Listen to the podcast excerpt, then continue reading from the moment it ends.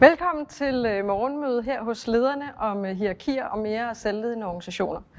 Vi vil rigtig gerne have gang i debatten i dag, så hvis ikke allerede du har registreret dig, så må du meget gerne lige her under videoen øh, indtaste dit navn i feltet, og så klik på knappen Join for at få adgang til chatten, og deltage meget gerne aktivt undervejs. Jeg vil gerne starte med at dele en telefonsamtale, som jeg har haft for nylig. Fordi for en måned siden, der ringede min telefon, og jeg hørte en stemme, der sagde, hej, jeg hedder Jens, jeg er afdelingsleder, og jeg har brug for en øh, fortrolig ledersparing. Og Jens han øh, fortsat.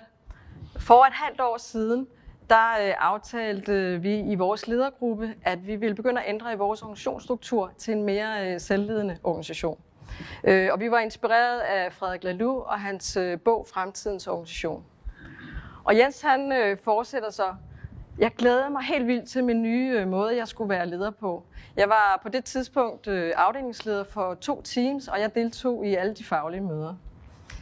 I dag der er jeg nu afdelingsleder for en, øh, en masse selvledende teams, øh, og jeg har uddelegeret faktisk alle de faglige områder til mine medarbejdere. Men, siger Jens så, jeg nyder faktisk ikke mit job som afdelingsleder mere. Jeg mistrives faktisk.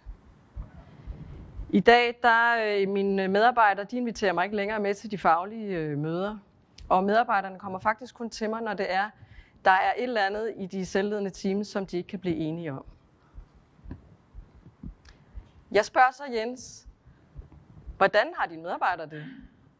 Jamen, de har det fantastisk, siger Jens. De har fået en masse nye spændende opgaver, så de nyder det virkelig. Okay. Hvordan øh, har dine lederkollegaer det, og hvordan har din chef det, spørger sig? Uh. det har det også godt, siger Jens. Øh, de gør faktisk bare, som de plejer. De har ikke lavet noget om. Det er kun mig, der er gået all in. Så det er jo lidt interessant, ikke? Vi øh, fortsætter sparringen, og da vi afsluttede samtalen, der havde Jens øh, besluttet sig for følgende tre områder. Øh, for det første, så vil han nu gå i gang med at skabe et nyt fællessprog øh, i organisationen om den måde, de nu arbejder sammen med øh, på. Fordi under hele den her sparring, der hørte jeg ham sige leder og medarbejder utrolig mange gange. Så de havde et sprog, som ikke passede den måde, som de nu skulle til at arbejde sammen med. Det andet ting, som han, ville, øh, han havde gjort sig refleksioner under den her sparring, det var, at han synes jo egentlig, at han havde været en meget god leder, fordi han havde givet en masse spændende opgaver til sine medarbejdere. Men han havde fuldstændig glemt sig selv i den her forandring. Så derfor så vil han øh, nu gå i gang med at skabe et, øh, et samlet overblik over alle de små roller, der var i organisationen, sådan så alle kunne byde ind, inklusiv ham selv. Og for det tredje, så var der jo lige øh, det her med at få sat gang i dialogen med sine lederkollegaer og sin chef. Fordi da de startede det her, der var de jo enige om at gøre det her sammen. Men nu var det kun ham. Så han skulle have gang i en, en dialog om, gør vi det her sammen, og hvor langt går vi rent faktisk. Så dagens emne er topaktuelt. Øh, så her, jeg vil her til morgen styre os igennem en dag, hvor vi får indblik i forskellige måder at håndtere mere selvledende organisationer på. Og vi har øh, to fantastiske indlægsholdere med til at både dele deres viden og inspiration. Vi starter helt op i helikopteren, hvor jeg kort giver et indblik i øh, de ændringer, som en mere digital verden påvirker lederrollen og organisationsdesign. Derefter så deler Anne Tybring øh, erfaringerne fra deres forskningsprojekt, øh, hvor ledere i danske virksomheder og offentlige organisationer har eksperimenteret med selvledelse. Så holder lige, vi lige en kort stræk benpause, øh, og så vil Jesper Refning dele sine personlige erfaringer om, hvordan han som leder og kollegaerne i Daxiomatic har skabt en selvledende organisation uden chefer. Og så runder jeg morgenen af, så vi kan slutte kl. 10.30 som lovet. De viste præsentationer de bliver sendt ud i en mail til dig efter mødet. Og igen, hvis ikke du allerede har gjort det, så vil jeg gerne bede dig om lige at registrere dit navn her under videoen i øh, feltet, og så klik på knappen Join, så du også kan være med i debatten. Dagens vært, det er lederne og ledernes kompetencecenter. I løbet af hele ens arbejdsliv, der er det meget normalt, at man skifter imellem en periode, som man leder, så er man måske selvstændig en periode, og nogle gange så er man måske øh, funktionæransat. Og ledernes hovedorganisation dækker i dag hele dit arbejdsliv. Vi har lederne, hvor vi har specialiseret os i øh, ledere og ledelse. Så er der Virksom, som er ledernes søsterorganisation for selvstændige. Og så har vi Pro for funktionæransatte på individuelle kontrakter.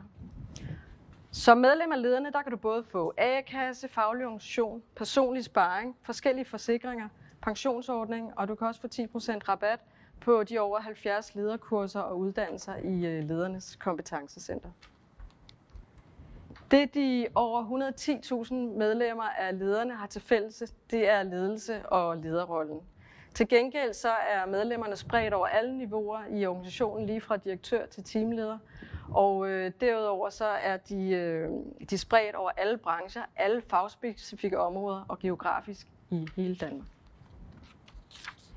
Digitalisering fylder i lederes hverdag, og derfor har vi i lederne en fokuseret indsats for at støtte ledere i en endnu mere digital verden. Da vi igennem vores øh, analyser og lederrådgivning oplevede, at digitalisering udfordrede en del ledere på mange forskellige måder, så valgte vi til i foråret 2019 at samle førende øh, eksperter, forskere og praktikere til to møder i ledernes digitale tænketank for at tage hul på debatten om, hvordan ledere bedre kan klædes på til en mere digital verden. Et af de centrale pejlemærker, som kom ud af de her møder, det var pejlemærket åbne organisationer og økosystemer, som har affødt temaet for det her morgenmøde, som vi nu skal til at folde endnu mere ud. For de af jer, som ikke har mødt mig før, så hedder jeg øh, Birgitte Alstrøm. Jeg har arbejdet som leder i 25 år af digitale udviklingsafdelinger og projekter – i dag der er jeg ledelsesrådgiver, jeg er debattør, jeg er foredragsholder hos lederne. Og her giver jeg blandt andet fortrolige sparringer til ledere øh, og specialister, og derudover så blander jeg mig meget gerne i debatten om, hvordan både den mere digitale verden og FN's 17 verdensmål de påvirker ledelse og lederrollen. Jeg vil nu gerne bede dig om at hoppe med mig tilbage i tiden. Og for nogle af jer så er det måske lidt længere end andre. Men tilbage til det, du var barn. Måske var du 5-6 år gammel, måske var du ældre. Men i hvert fald tilbage til, du var barn. Dengang du var barn, hvad ville du så gerne være, når du blev voksen? Du får lige et minut til selv at, øh, at genkalde dig, øh, hvad det var, du gerne ville være, når du blev stor.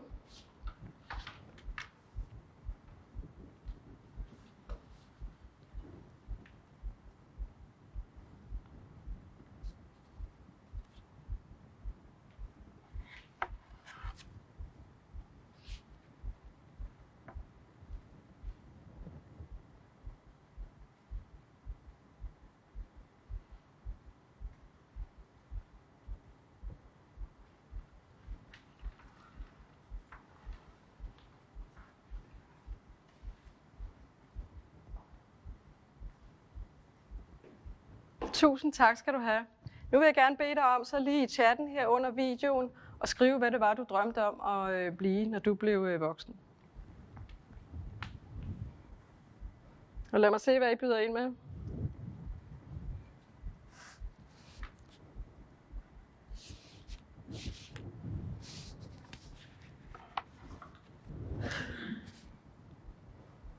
Der er en her, der skriver øh, politimand. Fantastisk. Jeg er helt sikker på, at der er flere af andre derude, som, øh, som også gerne ville være politimand, dengang I var, I var børn. Ejer af en rideskole med hvide heste. Yes. Popstjerne. Skolelærer for at undervise andre. Helikopterpilot. Skuespiller eller arkitekt. Brandmand. Datamatiker. Lastbilchauffør. Ejer af en strikkeforretning. Frisør. Rejseguide. Dyrlæge tandlæge. Tusind, tusind tak. Og jeg kan ikke tillade mig at bede jer om at dele jeres barndomsdrømme, uden lige at dele min egen. Øh, og min egen, den var, øh, den gang der fandt jeg i mine øh, forældres bogreol den her bog af Jens Bjerre, som øh, har været en af de få øh, danske opdagelsesrejsende sådan i nyere tid. Så jeg vil gerne være opdagelsesrejsende. Men jeg fortalte det faktisk aldrig til nogen. Og jeg glemte det også igen, da jeg kom ind i erhvervslivet, og det ene øh, lederjob, det tog det andet. Så øh, jeg fortalte det faktisk først højt for en måned siden, da jeg viste den her bog til min søn på 10 år. Og han så bare fuldstændig uforstående øh, på mig. Det jeg lagde mærke til her, det er, at der er ingen af jer, der skriver, at I gerne vil være leder. Og jeg kan bare sige, når jeg har stillet andre ledere det her spørgsmål, så er der heller ikke dem, der har, nogen af dem, der har drømt om at blive leder. Og det synes jeg jo er lidt interessant. Øh, fordi årsagen til at spørge, det er, fordi fra vi kunne tale, måske tre år gamle, der er vi blevet spurgt om, hvad vil du gerne være, når du bliver stor? Og det vi kunne sige, det var politimand eller brandmand, fordi det var nogle af de karakterer, der var helte i de tegnefilm, som vi så dengang. Og nu her, hvor vi er blevet voksne, jamen når vi møder et nyt menneske, så får vi også spørgsmålet, hvad laver du? Og det vi så typisk svarer, det er titel og virksomhed. Hvis ikke folk lige kender virksomheden, så kommer vi også lige branche på. Men så stopper samtalen fuldstændig der. Og i dag der bliver jeg kontaktet af en del ledere, som spørger mig om, eller som siger, at de gerne vil søge et andet arbejde, og spørger om, hvad kan jeg så blive? Hvilke titler skal jeg søge efter? Så det store fokus på titler, det er faktisk blevet en enorm begrænsende faktor. Både for det enkelte menneskes udvikling, men også for virksomheder og organisationers udvikling, og faktisk også for samfundets udvikling. Hvad nu, hvis vi i stedet for at kunne have en samtale om, hvad går din arbejdsdag med? Hvilke typer af personer arbejder du sammen med? Hvilke roller kan du lide at have i et samarbejde? Hvem hjælper du i løbet af en arbejdsuge? Hvad hjælper du dem med? Og hvad vil du gerne have mere af i dit arbejdsliv? Det her det er blot et eksempel på, hvordan den tendens kommer til udtryk, som jeg forudser kommer til at vokse i den kommende tid, og som jeg selv kalder fra en titel til mange roller. Det er der, hvor vi går fra en fast beskrivelse af, hvad det er, vi forventer, at en leder skal gøre, øh, til at vi plukker i de mange hundredvis af roller, som øh, befinder sig i en virksomhed eller en organisation i en øh, given periode. Der er 73 procent i de danske ledere, som forventer, at deres egen rolle som leder forandrer sig inden for de næste tre år. Det viste en undersøgelse, vi gennemførte i lederne tilbage i 2018. Et af de områder, som påvirker ledelse og lederrollen kraftigt i de her år, det er blandt andet den øgede digitalisering. Og det er jo ikke nyt, at vi digitaliserer, men mængden af data og det, vi bruger data til, det er accelererende. Hvad er det så, eller hvordan bliver ledelse og lederrollen så forandret på grund af en mere digital verden? Jamen, vores erfaring er, at det er meget forskelligt i forhold til både en erfaringsniveau og øh, kontekst. I samme undersøgelse, der vurderede 49 procent af de danske ledere, at deres virksomhed i dag ikke evner at håndtere den øh, digitale og teknologiske udvikling. Så der er mange danske ledere, der ved, at det kan lade sig gøre at digitalisere, men de ved bare ikke lige helt endnu, hvordan. Og når vi spurgte dem om årsagen til, at de øh, vurderede det, så var der 60 procent af dem, der svarede manglende kompetencer, og 54 procent svarede manglende parathed. Og måske du kan genkende noget af det, enten fra dig selv eller fra din egen organisation. I det traditionelle hierarki, der er ledertitlen ofte hægtet sammen med retten til at træffe beslutninger. Men i dag, der er der jo mange andre måder at træffe beslutninger på. Øh, det kan være, at man, der er nogle steder, hvor man vælger at lade eksperten i, øh, i teamet tage beslutningen. Andre steder, der lader man alle medarbejderne i et tværgående team tage beslutningen. Så er der nogle steder, hvor det er kunden, der træffer den endelige beslutning. Og så er der nogle steder, hvor man siger, jamen den, der tager initiativet, hvis den person først har spurgt øh, de faglige eksperter, og den beslutning vedrører, jamen så må de faktisk godt tage beslutningen. Og så er der den del, som er i, øh, i kraftig vækst, nemlig at det er computeren eller algoritmen, som tager beslutningen. Og derfor er det så svært for mange at komme i gang, fordi det starter helt grundlæggende øh, spørgsmål, som ikke kun handler om, hvordan træffer vi nye beslutninger. Det påvirker personligt de ledere, som helt naturligt identificerer sig med, øh, med deres egen titel som leder. Fordi hvem er jeg så, og hvad kan jeg så, hvis jeg ikke længere tager beslutninger, jeg ikke er den faglige ekspert, og heller ikke selv udfører opgaven. Så det er den anden tendens, jeg har med til jer i dag. Fordi lederrollerne forsvinder ikke. De er bare distribueret ud på mange forskellige mennesker og på computere. Og hvis vi tager øh, Daxiomatic, som øh, Jesper Refning skal fortælle om senere i dag, jamen, så har de identificeret over 650 forskellige roller i deres organisation, som de frit kan, i princippet frit kan byde ind på. Lederrollen forandrer sig, når vi begynder at ændre i øh, de traditionelle hierarkiske organisationsformer. Så vi åbner op for, at alle i princippet har mulighed for at, at tage lederskab inden for specifikke områder. Så hvor traditionel ledelse før kun kunne ske ved, at man formelt udnævnte en leder, jamen så kan ledelse nu opstå, når der er nogen, der begynder at tilegne sig nogle bestemte værdier, praksiser og principper. Det kræver ikke en hierarkisk beslutning for nogen at begynde at fokusere på at glæde kunderne, eller begynde at samarbejde på tværs, eller simpelthen øh, at, at vise total åbenhed øh, i deres arbejde. Alle kan bidrage. Der findes i dag mange forskellige måder, øh, hvor man kan arbejde med det her på. Og hvis ikke du allerede har hørt det, så er jeg sikker på, at, at her i den kommende tid, der vil du begynde at høre ord og andre taler om metoder som TEAL, Holocracy, DDO og Sociocracy. Vi har på det her morgenmøde valgt ikke at gå ind i en beskrivelse af de her enkelte metoder, men vi vil hellere i stedet for fokusere på konkrete eksempler på, hvordan danske ledere har valgt at gribe det her an på forskellige måder. Derfor vil jeg nu byde velkommen til Anne Tybring. Anne hun er organisationsekspert og erhvervspsykolog i øh, konsulentvirksomheden Agora. Anne hun er en af Danmarks mest erfarne rådgivere inden for selvorganisering og non-hierarkiske organisationsformer. Og sammen med sine kollegaer i Agora, der driver Anne forsknings- og udviklingsprojektet Organisationer Gentænkt, hvor både offentlige og private ledere øh, de seneste fire år har eksperimenteret med at gentænke deres organisationer i retning af mindre hierarki og mere selvledelse. Derudover så er Anne ekstern lektor på Aalborg Universitet og har også tidligere været det på Aarhus Universitet. Og lå mig så at huske undervejs at stille spørgsmål øh, i chatten til Anne. Så rigtig godt imod, Anne Tybring. Tak skal du have, Birgitte. Øh, jeg har øh, glædet mig til at være her i dag. Egentlig skulle vi stå i sådan en foredragssal, der var fuld af mennesker, og øh, i stedet for arbejder vi virtuelt her. Jeg håber, at det faktisk er en mulighed for, at vi kan øh, tale til endnu flere af jer derude. Øh, jeg kommer selv lige fra et, øh, de sidste to dage her fra et... Øh, øh en to-dages workshop omkring afhierarkisering i den offentlige sektor, øh, hvor der var folk fra ja, næsten hele landet, som var optaget af at finde ud af, hvordan afhierarkiserer vi egentlig i den offentlige sektor. Og afhierarkisering i sig selv er ikke nødvendigvis et mål, så målet er mere at finde ud af, hvordan kan vi lave organisationer, som tillader os i højere grad at lykkes med den kerneopgave, som vi er optaget af. Og det er også mit mål.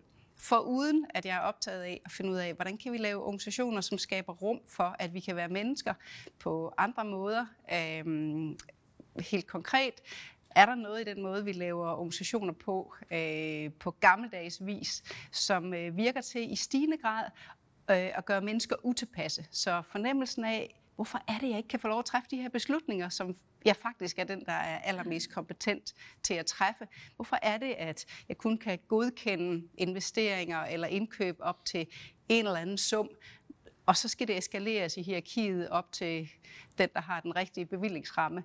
Øh, uanset eller uagtet, at den person faktisk overhovedet ikke har en fornemmelse af, om der er behov for investeringen, og om det er det rigtige valg. Så sådan en stigende utilfredshed med, hvordan er det, vi i højere grad kan skabe organisationer, som øhm, ja, eller en stigende utilfredshed med de organisationsformer, vi har, og en stigende lyst til, oplever jeg, både fra lederhold og også fra medarbejdersiden. Øh, hvordan kan vi skabe organisationer, som faktisk har sådan en mere humaniserende effekt, øh, og også er mere effektive? Det er det, jeg arbejder med. Øh, som Begitte lige siger, så er øh, mit arbejde og det, jeg vil fortælle jer i dag, baseret på de danske øh, erfaringer. Øh, og hvis du er interesseret i at vide mere om det, fordi forhåbentlig er det her bare sådan et øh, første, eller måske endda et hvad ved jeg, femte trin øh, for dig ind i den her verden, øh, så er der masser af ressourcer øh, derude. Øh, der er øh, vores, øh, mit eget firmas øh, blog, som, øh, som forsøger at pushe så meget forskning, så meget viden overhovedet. Alt det, vi erfarer, det forsøger vi at få beskrevet og, øh, og lægge ud som øh, free øh, pdf'er, man kan downloade. Øh, vi publicerer bøger osv. Der er også forskellige LinkedIn-forer, øh, som man kan øh, kigge ind i, hvor der deles viden omkring, hvor er det, der sker noget, og hvor er der noget, som også kunne være målrettet lige netop øh, jeres behov. Nå, Øhm, de hierarkiske organisationer, som vi alle sammen kender, øh, har sådan cirka den her form. Trekantede organisationer, den sådan grundlogikken i dem er, at beslutningskraften er centreret for oven, og så rammesættes der beslutningsrum nedad i organisationen. Dem kender vi alle sammen, vi er trygge ved dem, ved hvordan håndterer man konflikter, hvordan træffer man beslutninger, øh, hvordan laver man strategi. De regler kender vi, fordi vi er vokset op med dem. De organiseringsformer, som begynder at vokse frem nu i stadig stigende grad, det er organisationer, som ikke er trekantede, men som i stedet for er runde eller i det her tilfælde ovale. Så det vil sige organisationsformer, hvor beslutningskraften ikke er centreret et sted, men i stedet for er distribueret i hele organisationen. Betyder det så, at alle kan beslutte det samme, eller at det er ligegyldigt, hvem der beslutter øh, det ene og det andet. Nej, overhovedet ikke. Det betyder, at beslutningskraften frem for at være forankret i hierarkiet, er meget mere dynamisk til stede. Det vil sige, at man kan hente den, man kan tage den til sig, man kan tage lederskab på sig, fordi det er frit tilgængeligt og ikke er reserveret til bestemte øh, ledelsespositioner eller stillinger. Det betyder også, at man som leder faktisk, og det synes jeg jo det et af de opløftende budskaber til ledere, at man også kan sige, der er noget her, som jeg er pinligt bevidst om, at jeg ikke er den bedst kvalificerede til, og faktisk heller ikke motiveret af. Øh, og jeg kan se, at jeg har nogle folk omkring mig, som har rigtig meget energi på det, og også er, er exceptionelt dygtige til det. Men kan jeg slippe for at lave det her, eller for at varetage de her roller? Det kan være svært i et formelt hierarki, fordi det hører med til ledelse, at man også er personalleder, eller også er budgetansvarlig, eller hvad det nu kan være. I de nye organiseringsformer, der er rollerne, som Birgitte også siger, meget mere granuleret, og det vil sige, at man kan tage og give øh, meget mere dynamisk. Så for nogle ledere kan de få det lidt ligesom Jens i Birgittes historie, øh, fornemmelsen af, hvad skal jeg egentlig tage mig til? For andre ledere, der er det oplevelsen af faktisk at blive frisat i at kunne få lov at skabe værdi for organisationen på en helt anden måde, fordi de bliver mere i stand til at tage de opgaver til sig, som de brænder for, og som de faktisk er dygtige til. Nå, de her øh, organisationsformer og den her organisationsudvikling, øh, den foregår lige nu med stadig stigende styrke øh, i Danmark. Nogle af de organisationer, som øh, har været med i forskningsprojektet Organisationer Gentænkt, nogle af dem, I kan se øh, her.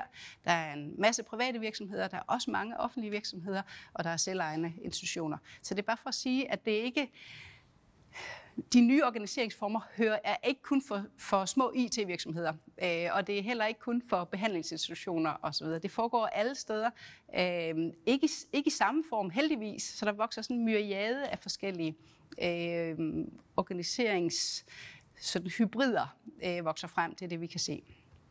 Hvad er det så, de gør? For de har jo en retning. Nogle kalder det TIL, nogle kalder det flad organisering, nogle kalder det øget selvstyre, nogle kalder det selvorganisering.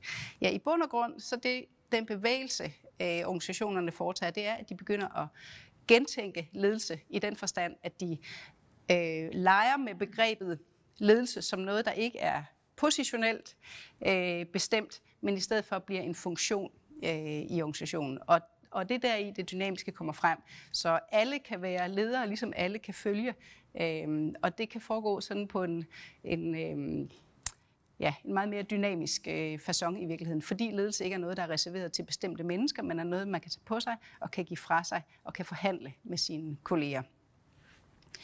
Så Øhm, så ledelse bliver distribueret. Så litteraturen omkring distribueret ledelse er et gammelt forskningsfelt, eller et moden forskningsfelt. Øhm, og der er rigtig meget interessant at hente der, hvis man kigger ind i det, i ideen omkring distribueret ledelse. Hvad er så resultaterne? Ja, Øh, det som øh, vores øh, undersøgelser viser, og vores arbejde med organisationer viser, det er, at der er faktisk utrolig mange ting, vi ikke behøver ledere til, som jeg i hvert fald er vokset op med, at det er det, som ledere laver.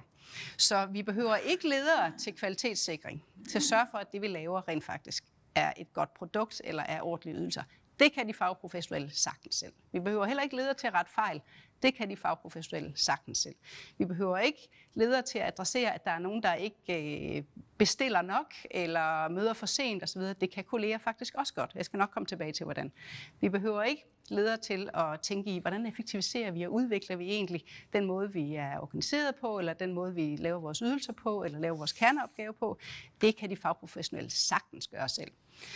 Det der med at redesigne roller og øh, jobfunktioner, og hvor er det egentlig, jeg gerne vil hen i min karriere osv. Finde ud af at få sat rollerne rigtigt og få teamet rigtig bemandet. Er det noget for ledere? Ja, det er jo det, typisk ledere tager sig af. Men kan fagprofessionelle det? Kan medarbejdere det? Ja, det kan de sagtens. De er faktisk ofte meget bedre i kontakt med. Så hvad er det for nogle behov, der melder sig? Hvor er det, vi ikke helt lykkes? Hvor er det, vi har brug for flere ressourcer af en bestemt faglighed? Det ved de fagprofessionelle godt, og når de får ansvaret for det, så kan de løfte det. Rekruttering. Skal der være ledere med, når vi skal ansætte nogen? Hvad nu, hvis kollegerne ansætter de forkerte? Øh, erfaringen er, at kolleger er utrolig dygtige til at ansætte gode kolleger. Og hvorfor er, det, hvorfor er de det? Det er jo fordi, de godt ved, at det er os, der kommer til at arbejde sammen med dem. Så de er rigtig dygtige til at finde folk, som er arbejdsomme og som har et værdisæt, som er kompatibelt med det øvrige team og med organisationen, hvor de kan se, at vedkommende kan noget nyt og kan tilføre noget andet, end det, øh, der er til stede i organisationen i forvejen. Konflikthåndtering, det kan mennesker også godt finde ud af, og det er godt, for det kan de også finde ud af i deres privatliv. Betyder det, at der ikke findes konflikter i de her organisationer? Nej, findes lige så mange konflikter som i de hierarkiske organisationer. Øh, spørgsmålet er, hvordan vi løser dem. Så det der med at eskalere konflikter, øh, det ser vi ikke, i stedet for at der er nye processer for, hvordan vi gør det. Individuel udvikling, karriereudvikling, produktudvikling, økonomi osv. Øh, der kunne også under de tre prikker her stå, øh, at vi heller ikke behøver ledere til at fyre. Faktisk også eksempler på, at kolleger kan finde ud af at håndtere øh, performance, der, mm, der er utilstrækkelig, og, øh, og personer, som ikke passer ind i organisationen og ikke løfter, ikke kan. Det er faktisk det nemmeste, hvis folk ikke kan, fordi det kan organisationer som regel lære dem, men hvis folk ikke vil, eller vil noget andet, øh, så kan det faktisk også håndteres kollegialt. Så, hvad er det, der erstatter hvis ikke det er ledere, der gør de her ting, hvem er det så, der gør det? Jamen det er medarbejderdrevet øh, rekruttering øh, og faktisk også lønforhandling. Medarbejdere har en ret god fornemmelse af, sådan cirka, hvor, hvor skal lønniveauet ligge. Er han bedre end Morten, eller, eller hvad? Ej, så meget skal han i hvert fald ikke have osv. Så det er nogle snakke, som medarbejdere faktisk godt kan have med hinanden. Distribuerede beslutningsprocesser, som Birgitte også talte lidt om, erstatter de her formelle øh, beslutningsstrukturer og autoritetsstrukturer. Kan man vælge sin egen leder? Ja, det kan man. Folk er ofte rigtig dygtig til at finde ud af, hvem er det, jeg har brug for som min sparringspartner i forhold til min personlige faglige udvikling og min måde at være i organisationen på. Det at kunne vælge sin egen chef der, så at sige, eller sin egen makker, der holder anker i min udvikling, er faktisk noget af det, som vi også ved fra feedbackforskning og for udviklingsforskning, at det er et meget bedre setup end at blive påduttet en leder, som man måske knap har tillid til, eller som ikke er det faglige fyrtårn, man har brug for, eller som ikke har de personlige øh, udviklingskompetencer, f.eks. coaching-evner, som jeg har brug for, for faktisk at kunne træde ind i et trygt udviklingsrum. Feedback loops og frisatte efteruddannelsesbudgetter kan folk selv vælge, hvad de vil øh, efteruddanne sig med, og hvordan de prioriterer organisationens efteruddannelsesmidler. Ja, det, er, det behøver man faktisk heller ikke leder til. Øhm, kollegial konflikthåndtering er noget af det, vi også ser øh, nogle ret interessante erfaringer faktisk med. Så når man, øh, når man som kollega oplever en konflikt, øh, afdelinger imellem måske, eller to øh, kolleger, øh, der, øh, der er i tvivl om, eller bliver uenige omkring, hvordan skal tingene gøres her, så er øh, erfaringen faktisk i en dansk sammenhæng, at det meget ofte handler om en utilstrækkelig forståelse af rammerne for vores arbejde. Og det er ikke bare at lægge konflikten ind på lederens bord, som i gamle dage, eller vente der, til der var gået tre uger eller tre måneder, og det var tid til mus, og man kunne få sagt, jeg synes i øvrigt, at Ulla er utrolig irriterende, når hun arbejder på en dårlig måde og træffer dårlige valg. Men i stedet for øh, og kunne kigge på hinanden og sige, der er et eller andet her, der gør, at vi skulle have svært ved at få ordentligt fat i hinanden og arbejde godt sammen, eller træffe den her beslutning, du siger A, jeg siger B. Så hvad er det egentlig, der er forudsætning for, at vi begynder, altså hvad, hvad er essensen af vores uenighed? Jeg oplever, at organisationen skal den vej, og jeg oplever, at den skal den vej. Godt. Så hvordan kan vi få folk til at hjælpe os? Hvem er det, der har relevant viden, som Birgitte siger, som kan trækkes ind her? Og ofte er det jo de tidligere leder, ledelsespersoner, øh, som har den viden, fordi de har enten et større øh, markedsforståelse eller et større strategisk forståelse. Øh, så der er stadigvæk masser af brug for jer ledere derude, men der er brug for en lidt anden position, end som nogen, der kommer ind og bestemmer, så går vi den vej, eller du fik ret, men mere som nogen, der beriger eller bestøver den drøftelse, der konkret er i organisationen lige nu, for at forstå, hvad, hvad er det for en vej, øh, vi skal gå. Så I kan godt se, at konflikthåndtering er noget af det, som stadigvæk kan blive et lederansvar øh, og, og knytte sig til de gamle lederpositioner eller gamle personer, der tidligere havde ledelsespositioner, men det er med en, en anden flavor, det er med et, en anden funktion, der mere handler om at tilføre viden, handler om at perspektivere den konkrete uenighed på en måde, som erfaringsvis viser, at, øh, at når de rammer bliver tydeligere, og de forståelser bliver tydeligere for folk, så er også medarbejdere øh, fuldt ud i stand til at træffe beslutninger, som også nogle gange betyder, at man i eget team er stillet dårligere, men man forstår, hvorfor er det, vi gør det.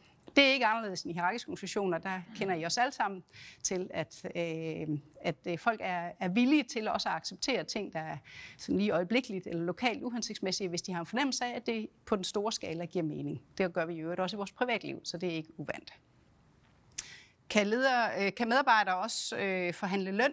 Ja, det kan de faktisk godt. Øh, nogle gange er det algoritmerne, det ser vi også øh, eksempler på, at, øh, at lønforhandling bliver noget, der handler om at finde ud af, hvordan sådan en, en peer-to-peer øh, øh, vurdering af, hvem er det, der tilfører mest værdi. Og det er de kolleger, som kender mig allerbedst i mit arbejde, som også vurderer, hvad er det for en værdi, jeg tilfører relativt til øh, de øvrige kolleger. Og det kan man putte ind i en algoritme, og så kan man simpelthen derudaf få et bud på et svar på, så hvem skal have hvilken løn. Nå. Øhm, det vi taler om her, det er i virkeligheden ikke, at der ikke er hierarkier i øh, organisationerne, heller ikke i de runde og i de flade organisationer, men at hierarkisering er noget, som er meget mere dynamisk. Og det er vigtigt at forstå, så det betyder ikke, at alle kan træffe de samme beslutninger, eller alle er lige. Tværtimod er der nogle situationer, hvor jeg har lidt på noget, og Begitte og Jesper, som vi skal møde om lidt, måske følger op, slutter op omkring mig, eller mig træffer beslutninger osv., og leverer følgeskab til mig. Men i det øjeblik, at det er et andet spørgsmål, så er det mig, der leverer følgeskab den anden vej. Øh, og det kan både være baseret på min kompetence, det kan være baseret på min erfaring, det kan være baseret på min faglige indsigt, men det kan også være baseret på nogle personlige egenskaber, noget omkring drive, noget omkring øh, ansvarlighed, noget omkring initiativ, lyst, noget omkring det at bruge mine øh, evner på den måde, som jeg er allerbedst brugt. Og det betyder, at i en fase af det, vi arbejder, er det måske mig, der træffer mange beslutninger og gør en hel masse, og i næste fase træder jeg i baggrunden, og så leverer ledelse. Og de her fænomener, dem kender I jo, fordi de er ikke ukendt heller i en øh, hierarkisk sammenhæng. Øh, og forskellen er bare, at nu institutionaliserer vi dem sådan set som den primære struktur, frem for at have dem som sådan nogle lommer, der indimellem opstår.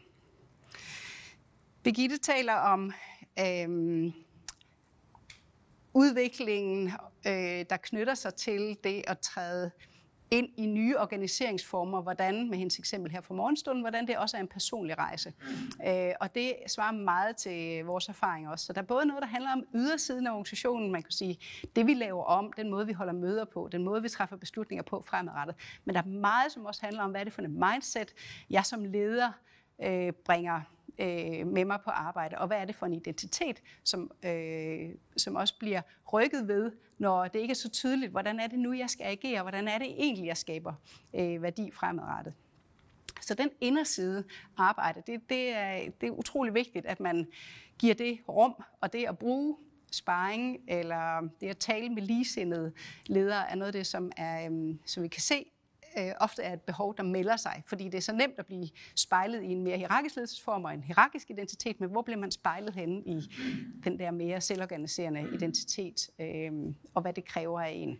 Så det indersidearbejde, det er det, I kan se på modellen her, som er jo en ret kompleks model, men som, øh, som på den, øh, den øh, venstre side, tror jeg det bliver for jer, har en, øh, altså, ideen omkring bevidsthed øh, og har det fokus på et individuelt plan, altså den enkelte leder, men også den enkelte medarbejder, medarbejder, og et kollektiv plan, det vil sige organisationskultur og normer for, hvordan gør vi ting her, hvordan tilgår vi hinanden osv. Og på den anden side har et, en yderside, som er den enkeltes adfærd, den måde, jeg agerer på, om jeg faktisk kommer til at overrule mine kolleger, eller jeg lykkes med at stille spørgsmål, og lykkes med at give mig til kende og stå tydeligt, også når jeg er kritisk over for det, der foregår osv. Og i den nederste kvadrant, Øh, de mere systemiske og strukturelle processer, for eksempel hvordan er det, vi laver løn, hvordan er det, vi øh, også skaber ændringer omkring, hvilken information folk kan tilgå.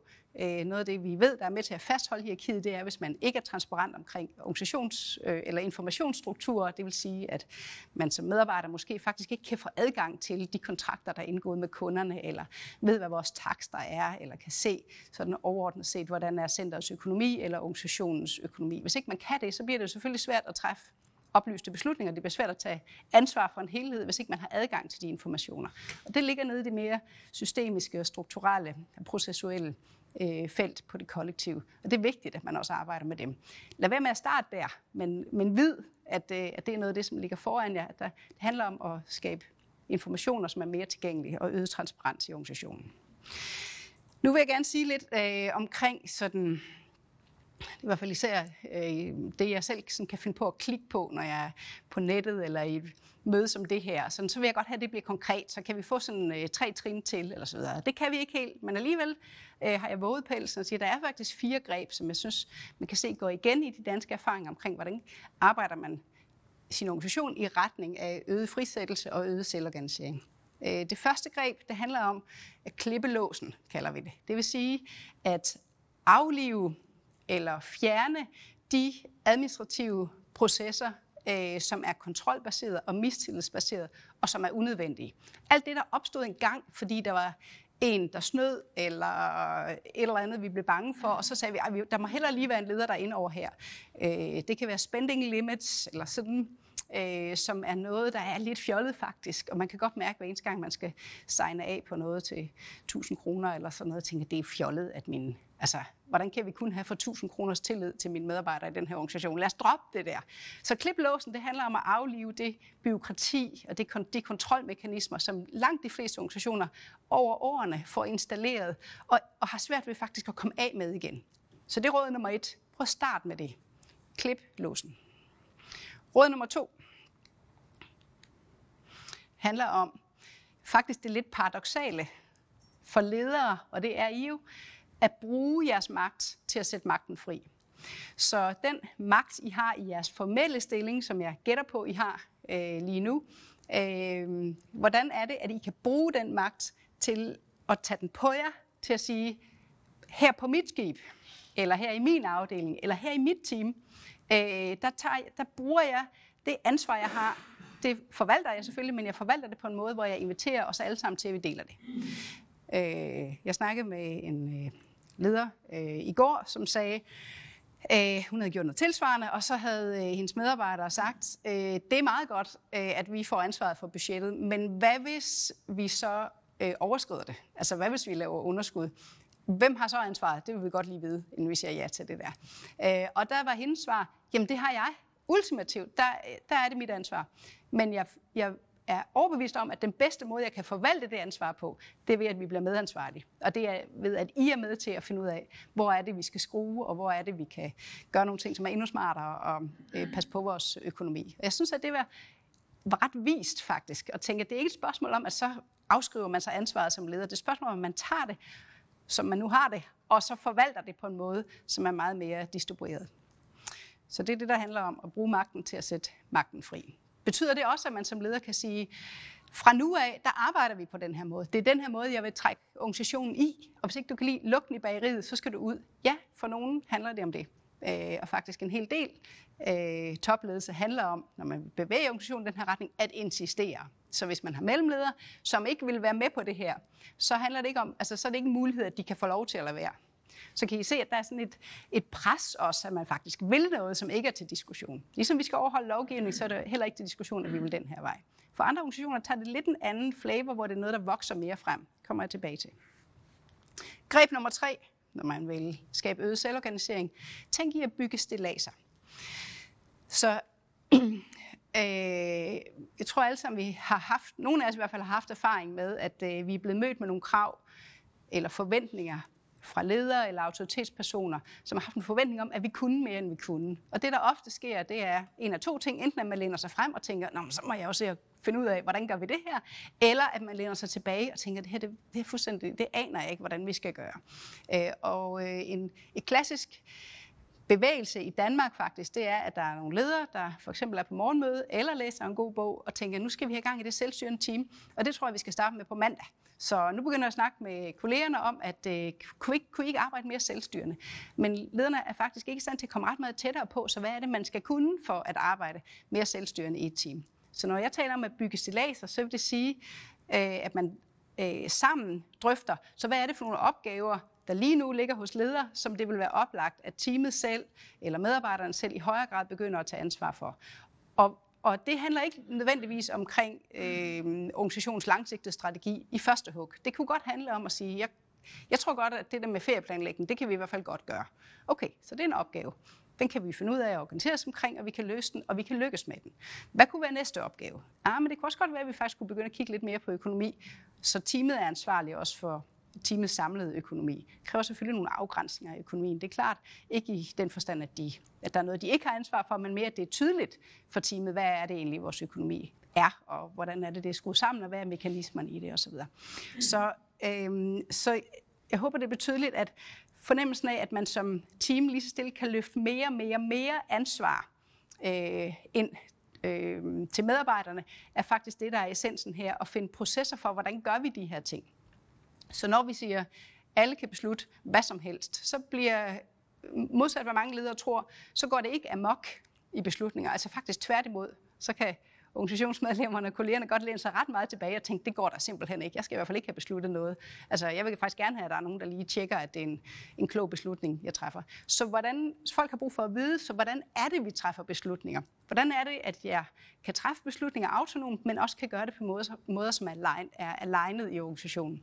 Og det er faktisk sådan det, øh, et af de stilaser, kan man faktisk lave en kogebogsopskrift for det. Og det kan man. Det er jo faktisk den, Birgitte lige for et øjeblik siden talte om. Nemlig, jeg har muligheden for at træffe beslutningerne, men jeg har en, også en, øh, et ansvar for, at jeg skal rådføre mig med dem, der rent faktisk bliver påvirket af beslutningen. Hvem er det, min beslutning kommer til at påvirke, og hvem, hvor er det, der er relevant øh, viden i vores organisation, som jeg nød, er nødt til at forholde mig til. Det kunne være at tale med finans, har vi overhovedet penge til det her?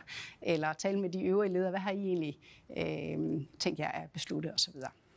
Det sidste greb, jeg gerne vil tale om, nu sagde jeg leder, det kunne lige så godt være medarbejder, ikke? Øh, det sidste greb, jeg vil tale om, det er at lade være med at gøre organisationsudvikling til et projekt. Lad være med at gøre drømmen om øget selvledelse og øget kollektiv ansvarlighed. Lad være med at gøre det til noget, der skal implementeres. Sådan fungerer det ikke. Vores erfaring, og det er en ret entydig erfaring, det er, at selvorganisering og øget frisættelse, det bliver til i hverdagen.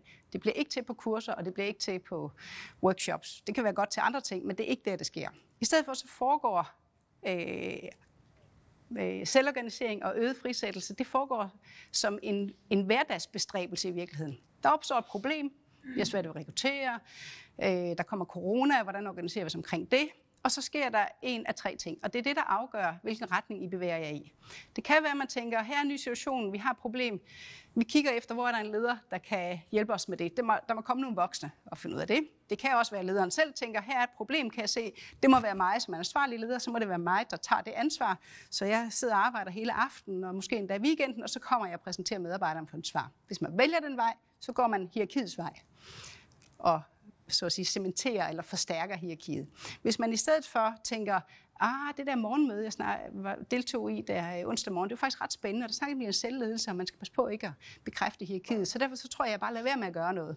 Så går man kaosets vej. Så får man ikke en selvledende organisation, så får man en uledet organisation. Og det er der ingen, der er tjent med. Så den vej, øh, jeg vil opfordre jer til at gå, det er at finde ud af, hvordan er det, at I, når der opstår problemer, kan bruge de anledninger til de konkrete anledninger, hvor der, organisationen har sit fokus, har sin energi, men at I kan bruge dem til øh, at skabe frisættende organisationer og frisættende processer og frisættende eller øget inddragende og distribuerende øh, muligheder, hvor at folk faktisk kan begynde, jeres kolleger kan begynde i højere grad også at være involveret i nogle af de spørgsmål, som de ikke plejer at være involveret i. Ja. Birgitte, du har nogle spørgsmål ja, med. Tusind Måske. tak, Anne, for tankevækkende oplæg. Der er nogen, der har stillet nogle spørgsmål øh, undervejs. Og Tina, du stillede faktisk spørgsmål netop det der med, at der er nogle medarbejdere, der har at fokus på at de vil gerne have ledelse, men de vil ikke have ansvar. Men jeg synes faktisk, Tina, ja. at, at Anne svarede selv på det undervejs, efter du har skrevet det. Så skriv lige igen, hvis det skal uddybes mere. Så spørger øh, Thomas, øh, hvad er din erfaring i forhold til, om du ser nogle mønstre i de selvorganiserende organisationer? Hvad er det, de bøvler mest med? Øh, det kommer meget an på, hvor de kommer fra. De organisationer, der er etableret som hierarkier, øh, de øh, altså deres, det siger næsten sig selv, deres primære udfordring, det er jo at finde ud af, hvordan kan vi afvikle hierarkierne. Øh, alle organisationer er jo på en eller anden måde indlejret i en omverden, og det vil sige, at for offentlige organisationer, der er, det, er de jo indlejret i et politisk styresystem og en forvaltning i det hele taget, som godt kan lave pres for, vi kan ikke finde ud af at snakke med jer, når I er organiseret på den her måde, og vi vil gerne have en leder hele tiden. Og det at, at lære sin omverden, de hyppigste samarbejdspartnere, at vi sender ikke ledere, vi sender vores mest kompetente person til mødet, og selvom vedkommende øh, måske kun er 23 år, så sender vi vedkommende, fordi det er ham eller hende, der har forstand på det. Ja. Og det kan godt være en ret svær sådan, problematik at, at møde sin omverden. Øh, tilsvarende kan det faktisk også være indimellem, og i varierende grad være svært for medarbejdere, øh, at møde deres omverden, også i privatlivet. Øh, så, så deres øh, sådan et titel øh, avancement bliver jo kort i de her organisationer, fordi der er jo ikke nogen sådan øh, naturlig karrierevej, som så afspejler sig i nye titler. Og det kan godt se sådan lidt træls ud på LinkedIn, når man skal sige, at jeg er stadigvæk udvikler, og det har været 10 år, men, men, jeg, men altså, jeg laver det her, som er fuldstændig vanvittigt, jeg kan få lov til at træffe de her beslutninger. Så, så der er også noget der, som er ude at gå, ikke? og det handler om identitet. Ja. Tak. Så ved jeg, at, øh, at der kan jo sagtens sidde nogle ledere derude nu, som siger, memledere, som tænker, det her, det kunne jeg godt tænke sig. Hvordan får jeg overbevist min chef om, at det er det her, vi skal i gang med? Ja, øhm, der er et, et par veje at gå. Øhm, altså en mulighed er jo, hvis man tænker, at det her det kommer aldrig nogensinde til at ske her, hvor jeg er. Øh, så finder jeg et andet job. Fordi der er faktisk mange organisationer, øh, hvor at, øh, at der er mulighed for at arbejde med det her. Så det kunne være første overvejelse. Er det overhovedet realistisk? Og hvis ja, så bliv, og hvis nej, så find dig et andet sted at være. Øh, en anden vej at gå er at begynde snarere end at øh, spørge om lov, som jo sådan set er en bekræftelse af hierarkiet, men jo er de aktuelle spilleregler, øh, så overveje, kan vide, hvad jeg inden for det mandat, jeg allerede har, faktisk kan slippe afsted med at begynde at lave om. Øh, så begynd bare at vise, at det virker, og lad være med nødvendigvis at kommunikere for meget på ydersiden omkring det. Vil være mit råd nummer to. Råd nummer tre, det er at lave læsegrupper. Og nu er jeg jo sådan en universitetsdame og akademiker, øh, sådan øh, fætter, men, øh, men jeg er overrasket. Læsegrupper behøver ikke at være tykke bøger. Det kan lige så godt være YouTube-klip, eller det at kigge på det her morgenmøde sammen, eller who knows, bruge nogle af jeres ressourcer. Øh, det der med at få gang i snakke omkring, tænk hvis vi kunne gøre tingene anderledes. Øh, det oplever jeg har vældig meget kraft, faktisk. Ja.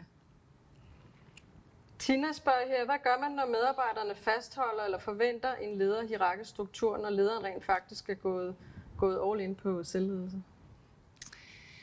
Ja, det er et godt spørgsmål. Altså, det kræver jo nok lige et par spørgsmål den anden vej, for at blive lidt klogere på, hvad, hvad er det, der foregår der. Ja. Øhm, altså, jeg oplever, at, at sproget omkring, altså vores allesammens sprog omkring, når vi har behov for et eller andet på vores arbejdsplads, øh, tit bliver forenklet i den forstand, at vi kommer til at bede om ledelse, men det vi egentlig har brug for kunne være klarhed eller en faglig prioritering eller sådan noget, som ikke nødvendigvis skal leveres af lederen, men som er, kunne, kan du, kunne vi få sådan en klarhed? Eller sådan. Og fordi at det, det er lige lidt mere nuanceret at bede om det, så kommer man til at efterspørge tydelig ledelse, klar anerkendelse, eller hvad det nu kan være, som er sådan lidt nogle, nogle ja, flade begreber i virkeligheden, hvor man som leder, når man får de der henvendelser, også kan blive vældig meget i tvivl om, ja. hvad er det, du siger? Altså, du siger, du vil have mere ledelse, men lige for lidt siden sagde du, du vil have mere frihed. Så hvad er det egentlig, du har brug for? Så mit råd vil være på at gå i, altså sådan helt, gå i infight med, hvad er det for noget, I har brug for, for at have oplevelsen af i højere grad at kunne være værdiskabende. Ja. ja. Øh, kan du sætte ord på balancen mellem empowerment, beslutningskraften, som du taler om, og laissez-faire ledelse? Øhm, altså balance, jeg ved ikke, om de, der overhovedet er en balance, men jeg tænker, at det er to helt forskellige ting. Øhm, så, så de her organiseringsformer er jo ikke, det er jo ikke, det er jo ikke organiseringsformer, som vi udvikler, fordi at man skal have lov til at gøre, hvad man nu har lyst til i dag, eller gider, eller øh, så videre. Tværtimod så er det jo, altså det er jo fagfællesskaber, som er altså virkelig dedikeret til det, de laver, og virkelig optaget af det. Så jeg oplever faktisk, at altså jeg oplever slet ikke, der, er, der findes laissez ledelse i de her organisationer. Tværtimod, så er der, så, altså, der er ikke ret mange problemer, der får lov at ligge, som, som hindrer vores opgaveløsning. Øh, fordi så er der simpelthen nogen, der, der tager fat i dem lynhurtigt. Øh, og gav videre, om jeg svarede på det spørgsmål, sådan som det var ment. Det er jeg ikke sikker på. Sidste spørgsmål. Thomas spørger, øh, jeg ved, jeg arbejdede med JC i Gentofte Kommune. De arbejder 90% lederløst. Hvad består de sidste procent, 10% af? Hvad er det, ledelse ikke slipper? Æh, hos JAK i Gentofte, der består de sidste 10% af øh, øh, personale sager. Så det er det at håndtere mennesker, der ikke, altså kolleger, som ikke har, især ikke har den rigtige attitude, eller som, øh, som agerer på måder over for øh, organisationens borgere, som ikke, ikke øh, rammer skiven, simpelthen. Og der, hos JAK har de en meget tydelighed omkring, at Øh, der kommer lederne, og, der, øh, og der, der er ikke øh, nul tolerance, men der skal hurtigt ske udvikling, og ellers så, øh, så er man ikke en del af holdet. Øh, så det er de sidste 10 procent faktisk. Alt, hvad der handler om organisationer, økonomi og strategi og rekruttering osv., alt det der, det er faktisk øh, altså i radikal forstand distribueret. Jeg ved det, for jeg var lige sammen med dem to dage øh, i går og hørte dem sige det. Øh, men det er sådan, som jeg gør det. Så andre steder, der er øh, fyringer, for eksempel, eller afskedelsesager, der er det faktisk også noget, som medarbejderne kan løfte. Så det var noget af det, vi snakkede i går omkring. De der sidste 10 procent, kan der rykkes ved dem? Altså, kan vi, kan vi komme ned på 5, eller på 2, eller på 1, eller altså, hvor langt kan vi faktisk komme? Ja. Tusind tak, Ade, for at dele alle dine erfaringer. Kan vi lige give Ade sådan en uh, virtuel uh, hånd? tak skal I have. Nu holder vi lige en øh, meget kort stræk benpause, og vi starter igen sharp øh, 9.25. Vi ses. Jeg har glædet mig til at byde velkommen til næste indlægsholder, Jesper Refning. Øh, Jesper han er på papiret administrerende direktør og medejer af konsulentvirksomheden Daxiomatic. Men Jesper kalder sig i praksis for vogter af magtrummet, perspektivgiver og øh, kollega. Daxomatic er kåret som både gazellevirksomhed, Danmarks bedste ERP-leverandør og som en af Danmarks bedste arbejdspladser. Derudover så er Jesper bestyrelsesmedlem i Ekreve og tidligere chef i EG Neo Proces. Husk at stille undervej, eller undervejs at stille spørgsmål til Jesper i chatten herunder. Tag rigtig godt imod Jesper Refning. Jamen, øh, tusind tak, øh, og øh, tak for opmærksomheden, vil jeg sige. Øh, det er jo altid lidt specielt, at øh, vi gør noget Taxomatic, som åbenbart er så interessant, at der er en masse mennesker omkring i Danmark, der har lyst til at, at kigge lidt ind igennem vinduet. Uh, som sagt, jeg hedder Jesper Refning, og uh, min... Uh, min baggrund er egentlig, at jeg er programmør, så jeg kan ikke præsentere helt det, det, det lange, flotte CV, som, som Anne Tybring gjorde, men det er måske også noget af det, der har gjort, at jeg har, har tænkt i lidt utraditionelle baner. Øh, jeg har altid været meget øh, optaget af at, øhm, at øh, sætte folk fri, og i det hele taget give noget mening med det, man går og laver. Øhm, og det, alt det her, det har, det har virkelig præget meget, hvordan vi har, vi har organiseret Daxiomatic. Øhm, jeg kommer til at tage jer med på en lille rejse nu her. Øhm, først så vil jeg tale lidt om, øh, hvorfor vi egentlig så, at vi synes, at, at, at sådan en konventionel ledelse og organisation var måske en lille smule forældet i forhold til den samtid, vi var inde i. Nu kan jeg høre, der kom et spørgsmål før, hvordan kan man lige overbevise sine chefer om, at det er en rigtig vej at gå? Øhm, for os har det nok altid været meget intuitivt, at vi ville skabe en, en anderledes organisation, men øh, har måske i virkeligheden lidt øh, retrospektivt øh, kigget på, hvad var det så for noget, det, det, det satte os i stand til at gøre, og, og måske være en mere relevant del af, af det samfund, vi er en del af. Øhm, så går jeg lige kort hen over, hvad er Daxiomatic, øh, for ligesom at I ikke tror, at vi er fire mennesker, der sidder og holder i hånd. Øh, det, det tror man nemlig altid om, om yngre IT-virksomheder. Øhm, så det fortæller jeg lige kort om, for ligesom at, at fortælle lidt om den kompleksitet, vi egentlig har implementeret et, et selvledende eller formålsledet system i. Øhm, og så øh, har jeg også i måske nogle år været lidt træt af altid at høre om, at folk står og taler om at gøre det rigtige og gøre det gode for mennesker. Øhm, jeg vil gerne høre, hvordan. Fordi det er jo altså, når øh, vi kommer ned i de her øh, øh, pressede situationer, hvor kunden vil have noget, og kollegaen vil have noget, og det hele er presset, at vi skal forsøge at, at lave et eller andet her, som er, er, øh, er noget, der virker, og som både tager det gode for den konventionelle ledelse med forventningsafstemning og produktivitet, men som samtidig på en eller anden måde øh, øh giver øh, det moderne menneske det, vi har brug for. Så øh, lad os prøve at gå ind i, i hvorfor vi egentlig øh, satte os ud på den rejse her, og hvad det egentlig har givet os. Og, og til det vil jeg egentlig bruge de her tre forskellige øh, interessentgrupper, kunder, kollegaer og konkurrenter, øh, hvor jeg sådan lige taler lidt om, hvad er det egentlig for nogle krav, som den velstand øh, og, og produktivitetsfølelse, vi har set igennem de sidste ja, 50 år, hvad er det, hvordan har det ændret samfundet, og hvad er det så, vi står midt i nu, og, og så egentlig en refleksion over, hvorfor vi synes, at almindelig organisation eller klassisk øh, traditions, øh, øh, klassisk organisering, den er måske ikke lige helt var, var det, vi kunne bruge. Og hvis vi starter med at kigge på, på kunder, man kan sige, der er jo sket det igennem øh, øh de seneste år her med, øh, øh, med, med digitalisering, at det her med, at folk de er blevet forbundet. Øh, samtidig så er man også øh, tilladt måske en større sårbarhed i at gå ud og spørge til råds. Og det har alt sammen øh, gjort det, at vi begynder at smitte hinanden og krydsinspirere hinanden. Og det vil sige farten, hvor med vi oplever nye krav fra vores kunder, altså både øh, adfærd, som normalt har, har hørt hjemme i, i business to consumer, lander over i business to business. Det kan være fra fødevarebranchen over i, øh, i mediebranchen osv. osv. Alle mulige forskellige ting, der, der, der krydser hinanden, og så der kommer hurtigere og hurtigere krav, vi skal reagere på. Det vi så havde oplevet øh, fra vores tidligere karriere, inden vi ligesom gik ud på den her rejse med Daxiomatic, det var egentlig, at vi så, at organisationer var dårlige til at reagere over for de her krav. Der skete et eller andet med, at når der kom noget, vi skulle reagere over for, så landede det i et hierarki, hvor at nu større beslutningen var, nu længere væk kom man egentlig fra dem, der oplevede, at man skulle reagere på det her krav, og nu længere tid gik der ind til, at man egentlig nogensinde fik implementeret noget.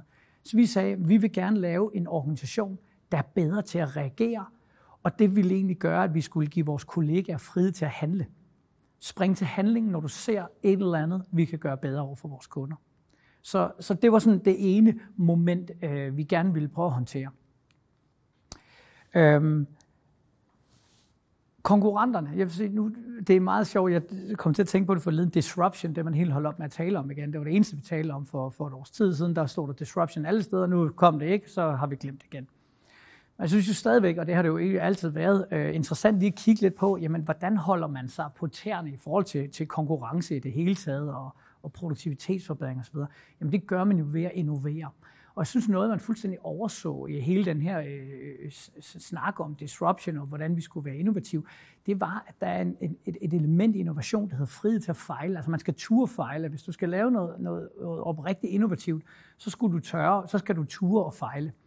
Og, og vi synes igen, da vi kiggede ind i klassisk organisation, jamen hvis du, hvis du primært har to belønningsmuligheder, som er, er enten en, en avancement i forhold til noget magt, eller en eller anden form for bonus, jamen hvor er din, din eventyrlyst så? Hvor er din, din, øh, din, øh, din lyst til at gå ud og lave noget, der er så farligt, at man tør at fejle? Den så vi tit øh, forsvinde i, i større og ældre organisationer. Og et godt, øh, godt eksempel kunne måske være Danske Bank med MobilePay, hvor man jo så, at de blev nødt til at, at flytte det helt ud for at virkelig at bevare innovationen. Øh, og man kan så spørge sig selv, øh, nu har jeg ikke lige været ude og kigge ud på MobilePay, øh, men jeg tænker, et eller andet sted har man jo også fået noget klassisk ledelse derude. Kan man så bibevare innovationen der, eller, eller ender det med at være de samme mekanismer? Øhm, og jeg synes, øh, det er enormt ærgerligt, at vi ikke kan være mere innovative i fællesskaber, fordi det har en tendens til ligesom at, at forstumme og formumme og, og forstene. Øhm, så på en eller anden måde, øh, hvis vi kan lave fællesskaber, der kan sørge for, at vi er innovative, så er der jo bare en kæmpe styrke i fællesskaber. Så det var noget af det, vi gerne ville bygge ind i vores organisation. Øhm, og så nok det, jeg brænder mest for af de tre ting, øh, og det, som har været mest meningsfuldt for os at kigge ind i, det er jo øh, kollegaerne. Der er jo øh, de færreste organisationer, der kan, der kan leve øh, helt alene, hvor man kun er en mand, så vi skulle bruge nogle kollegaer. Og hvis vi kigger på, hvad der er sket med mennesker, øh, nu, nu snakkede jeg jo om, om, om den her øgede velstand og produktivitet, specielt i Skandinavien, men i hele Nordeuropa. Mennesker har jo ændret sig. Øh, mening med livet øh, øh, har nok ændret sig øh, væsentligt. Øh, hvis jeg kigger på min øh, farfars farfars farfar dernede af, øh, så, var, så var det meget meningsfuldt for ham at, at, at, at ikke at kunne sulte i seng. Og det vil sige, at man kunne næsten byde øh, personer øh, for 100 år siden, hvad som helst, fordi at man levede i en oprigtig øh, frygt for at skulle gå sulten i seng. Øh, hvis man gør det i dag, så er det jo noget med en stærk selvdisciplin og en eller anden slankekur. Øh, så så, så det er jo noget andet i dag. Hvis vi kigger på de generationer, altså min, måske bare min fars fars far, så vil han så have oplevet en større velstand og nok en mindre frygt, og begynde at stille højere krav til, at hvad fandt han egentlig meningsfyldt at lave. Og igen, øh, min far og mig selv, jamen der har vi hele tiden øh, været opfyldt af en, af en større og større trang til at forstå ting, fordi frygten for at gå sulten i seng, den er ligesom forsvundet. Øhm, unge mennesker i dag, de får meget prædikatet af at være illoyale. Øh, jeg tror, jeg vil våge den påstand at kalde den frygtløse. Hvis du sætter en, en, en 20-årig ind i et eller andet telemarketingbureau og siger, ring og sælg den her forsikring, og man siger, hvorfor? Det skal du bare. Hvad hvis du ikke har brug for det? Det skal du bare så rejser de sig op og går. Og det er jo ikke, fordi de er illoyale, men de, ved, de er jo frygtløse. De ved jo godt, at de ikke skal gå i, i, i sulten i seng i, i morgen øh, af, af den grund. Så vi, vi, som virksomheder er vi virkelig blevet nødt til at kunne give mening i arbejdslivet. Hvis vi ikke kan det, så tror jeg, at vi meget, meget hurtigt vil opleve, at vi vil være ganske aldeles alene på vores, øh, på vores arbejdspladser. Så den her, vi kalder det friheden til at vælge, øhm, det er noget, som er, er meget centralt. Og jeg vil lige sige, hvis man kigger på den her øh, flugt, der er mod freelance-markedet heroppe i Nordeuropa, så, så tror jeg egentlig ikke, at det er fordi, at der er øh, blevet en større og større øh, andel af mennesker, der er blevet meget entreprenante. Jeg tror i virkeligheden, at folk de flygter fra meningsløshed. Det vil sige, de har egentlig øh, lyst til at sidde og være tekstforfatter og skrive nogle gode tekster, men fordi de bliver mødt af kontinuerligt større og større meningsløshed, der hvor det er, du skal skrive hurtigere, vi skal tjene flere og flere penge til ejerne, og hele tiden den der meget meningsløse øh, retorik, jamen så, så er det faktisk, selvom det ikke måske er det bedste i verden, når man vil foretrække det, så ender man egentlig ved at blive selvstændig. Så skal man godt nok selv kold kanvasse og sende fakturer og alt muligt, som man egentlig ikke har lyst til, men det var dog bedre end det andet. Øh, så jeg tror i virkeligheden, at det er en flugt fra meningsløshed. Og jeg tror, man vil se, at når der opstår organisationer, som kan arbejde formålsfyldt øh, og non-hierarkisk, så tror jeg, at man vil opleve, at, øh, at folk vil søge tilbage dertil. Så med de her tre krav, friheden til at handle, friheden til at vælge og friheden til at fejle, øhm, så, så kiggede vi egentlig på at sige, jamen hvis vi øh, organiserer os klassisk, hvad får vi så? Jamen, øh, i min øh, ydmyge øh, optik her, øh, der vil jeg sige, det var meget, når man læser øh, ledelsesbøger, øh, det er jo meget noget med predict and control. Altså man har, man har organiseret sig, man har distribueret øh, magten i nogle hierarkier og sådan noget, så man kan forudse ting, og man kan repetere ting, og man kan skalere ting osv. Forudse meget. Øhm, jamen alle de her ting, de har du i med at forstene virksomheder. Magt og bonusstyret når der kommer et nyt krav, og man øh, får nogle kunder, og man egentlig har lyst til at reagere på det, hvis det ikke lige passer med ens KPI, og man er midt i et halvårsregnskab og alle mulige mærkelige ting, så har folk det lidt med at kigge, øh, kigge øh, den anden vej, og, og ofte nok i virkeligheden for lang tid. Øhm, på samme måde, øh, nu, nu er vi implementerer ERP-systemer, øh, ude at snakke forretninger med store virksomheder, og jeg snakker tit flaskehalse med dem, og der er faktisk aldrig nogen, der sådan har siddet og sagt, vi har en flaskehals i forhold til ledelseskompetence, beslutningskompetence. Øhm, jeg tror, øh, jeg tror, der er meget større flaskehalse der, end man lige lægger mærke til. Øhm, og nu øh, kan det være lidt svært at se på jeres øh, billeder, men der er faktisk et billede af den, den dansk-tyske grænse dernede. Øhm, og det tog jeg egentlig med, fordi jeg synes, det var et godt øh, øh eksempel på, hvad vi har oplevet i Daxiomatic øh, med, den, øh, med den organisationsmodel, vi har. Nemlig, at nede ved den dansk-tyske grænse, der har folk egentlig aldrig sådan tilbage i 80'erne øh, sagt, der er en flaskehals. Fordi det kunne ikke være anderledes, når man skulle ind i Tyskland, og man lige så skulle holde og vise sit pas. Så fjernede vi det. Så fandt vi ud af, at det kunne godt lade sig gøre alligevel. Nu er vi så genetableret det, og nu kan folk pludselig sagtens se, hvad var det egentlig for en forskel. Det samme oplevede vi egentlig ved, ligesom har givet beslutningskraften og magten fri i Daxiomatic, at der kan komme meget mere igennem. Der er mange steder, hvor ting de ville ligge i kø hos nogle mennesker, der så skulle sidde og træffe vigtige beslutninger. I stedet for har vi lagt det ud til alle, så alle kan træffe vigtige beslutninger. Og så er der pludselig meget større båndbredde i organisationen. Så med de ligesom mangler, vi egentlig så i, øh, i, øh, i klassisk organisationstænkning, øh, Øh, så satte vi os så det formål, eller det mål, og, og prøve at komme op med noget andet. Øh, nu er det blevet der nævnt Frederik Lalo i dag, har vi taget øh, rigtig meget øh, inspiration af. Øh, vi har også taget øh, noget inspiration fra noget, der hedder Holocracy, øh, som, som begge øh, Holocracy er meget sådan et, et paradigme, et helt styresystem til virksomheder, der vil forsøge at fungere uden magt. Øh, Frederik Lalo har snakket mere om det formålsdrevne. Øh, vi startede egentlig over Holocracy, endte egentlig over det formålsdrevne, fordi at vi øh, som danskere nok ikke øh, har brug for sådan, øh, så stram styring, som øh, holocracy egentlig er det, jeg gør op med. Godt. Øhm, inden jeg lige hopper ned i nøjagtigt, hvordan vi gør, så lige et par ord om, hvad er Daxiomatic? Vi er plus 50 kollegaer, 60 undskyld, kollegaer. Øhm, vi har lokationer i Odense, Roskilde og Skanderborg, øh, hvilket også siger noget om kompleksiteten i, i ligesom at, at, at navigere i hverdagen.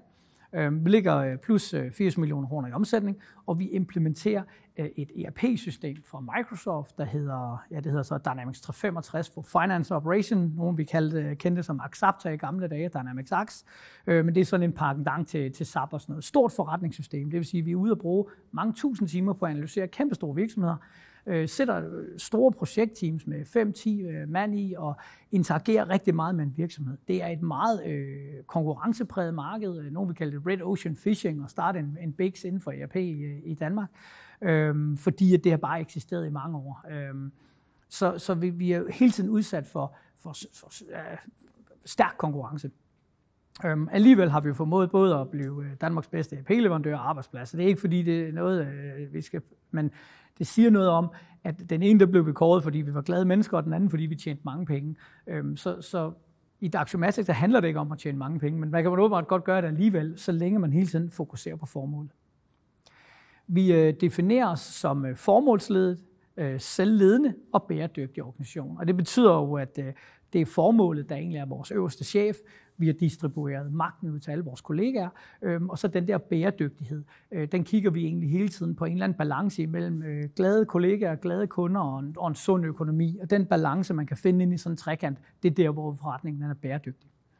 Øhm, Selvledelse i Daxiomatic, øh, det er jo noget, det faktisk, jeg, øh, jeg lærte af Anne, øh, da jeg, Anne Tybring, har vi også vi har været med i Agor for et års tid tilbage. Og, øh, og det er meget sjovt, at der blev stillet nogle meget intelligente spørgsmål omkring, hvordan har vi overhovedet defineret, hvad det var at gøre det ene og det andet og sådan noget. Så det har vi brugt lidt tid på internt. Selvledelse Daxiomatic, det er det her helt overordnet set, så drømmer vi om et Daxiomatic, hvor vi alle kan være den bedste version af sig selv, os selv. Øh, det betyder, at vi ligeværdigt, ansvar, øh, ansvarligt og forholdsvis skal komme på arbejde som hele mennesker, altså både med vores styrker og svagheder.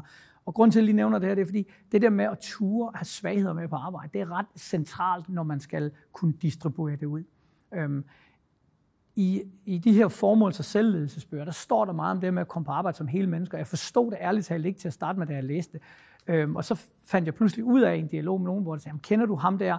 Han er godt nok en, en, en rigtig barsk fyr, han er på arbejde, men han er mega flink, når han er hjemme. Jeg tænkte gud, jamen, okay, kan der simpelthen være sådan to forskellige mennesker? Og da vi så ligesom åbnede den der kasse op, så fandt vi ud af, at vi havde heldigvis skabt en organisation, hvor det var okay at vise svagheder.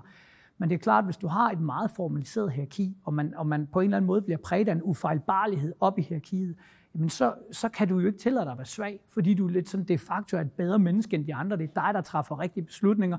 Det kan være, at du holder lidt tættere på, øh, på, øh, på hovedindgangen end dine kollegaer, sådan at du ikke bliver våd, når du går igennem regnvejr og så videre. Øhm, så, så der bliver noget om det. Der, der, der kan man ikke lade en sårbarhed komme ind.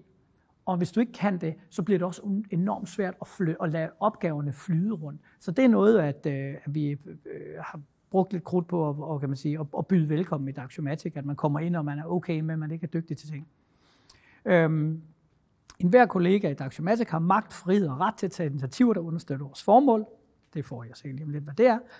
Og man i Daxiomatic kan skabe sig en meningsfuld hverdag, da man via sin initiativret kan sikre ændringer af ting, der ikke meningsfulde. Så det er sådan ligesom den overordnede mission.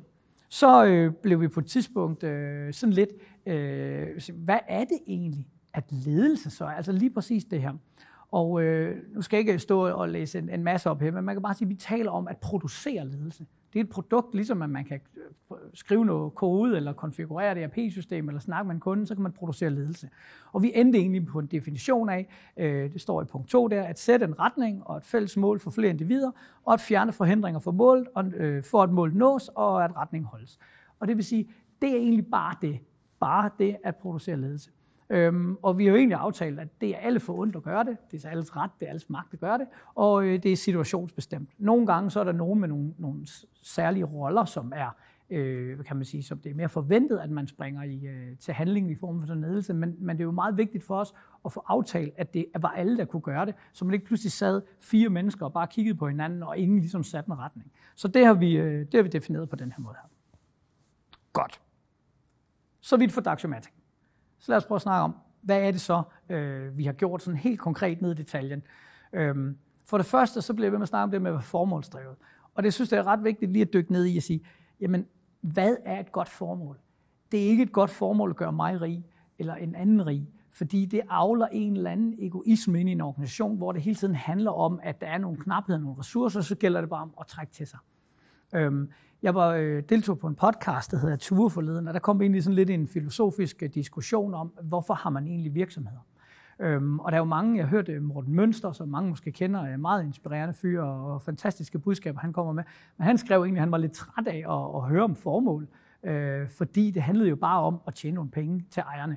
Det var derfor virksomheder fandtes. Og det, det blev jeg egentlig lidt ked af at høre, fordi hvis man spoler tiden tilbage til 1450 med en lille landsby med 100 mennesker, jamen så tror jeg, man vil opleve, at folk blev ikke bager for at lave et bagerimperium, sælge det som 35-årige og trække sig tilbage. Man lavede en bager, fordi der var brug for brød, og man forstod sin, øh, man forstod sin plads i en, en relativt lille værdikæde. Øhm, hvis du så havde en smedje, hvor at der så en eller anden skulle pumpe i blæsebælgen, og en eller anden skulle holde jern, og en skulle hamre, men så har du pludselig tre mennesker om at lave noget sammen, som skabte øh, værdi for det samfund, de var en del af. Så jeg tror i virkeligheden, at det er på tide, at man kommer lidt tilbage som organisation og siger, hvorfor er vi her? Hvorfor er der banker? Jamen det er fordi, der er brug for, at penge kan ligge og flyde rundt som en infrastruktur i et samfund osv. Ikke for, at øh, vi bare hele tiden kan give flere penge til aktionærerne. Og sådan generelt tror jeg, det er meget vigtigt, at vi begynder at, at, at flytte vores mindset. Jeg vil lige sige, det betyder ikke, at vi ikke må tjene penge, og det betyder ikke, at vi må, ikke må være velhavende. Men hvis det er det, der er formålet, så bliver det meget krampagtigt. Hvis man forstår, at man skaber en værdi for det samfund, man er en del af, så tror jeg, der er en større chance for, at man skaber meget mere værdi, end hvis man bare tænker på sig selv. Vores øh, formål i Daxiomatic, det hedder at gøre alle AX-kunder glade. Øh, AX, det hedder det her ERP-system, inden det blev omdøbt til Dynamics 365 for Finance and Operations. Øh, det kommer til at ødelægge mit skilt lidt, øh, når vi skal skrive det i stedet for.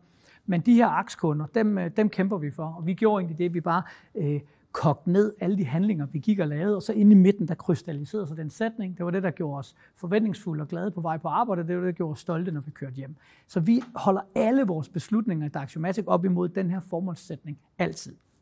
Så jeg vil sige, hvis man som ERP-forretning kan finde et formål, der er uselvisk, så, øh, så tænker jeg, at, at, at så er der ikke rigtig nogen, der kan, der kan sige, at de ikke, øh, ikke kan det. Godt. Så nu kommer jeg så til, til selve de her værktøjer, som vi bruger til ligesom at styre det. Det vil sige, at vi har elimineret cheferne, vi har sat magten fri. Vi har stadigvæk rigtig meget brug for ledelse, fordi det er jo det her med at sætte retning.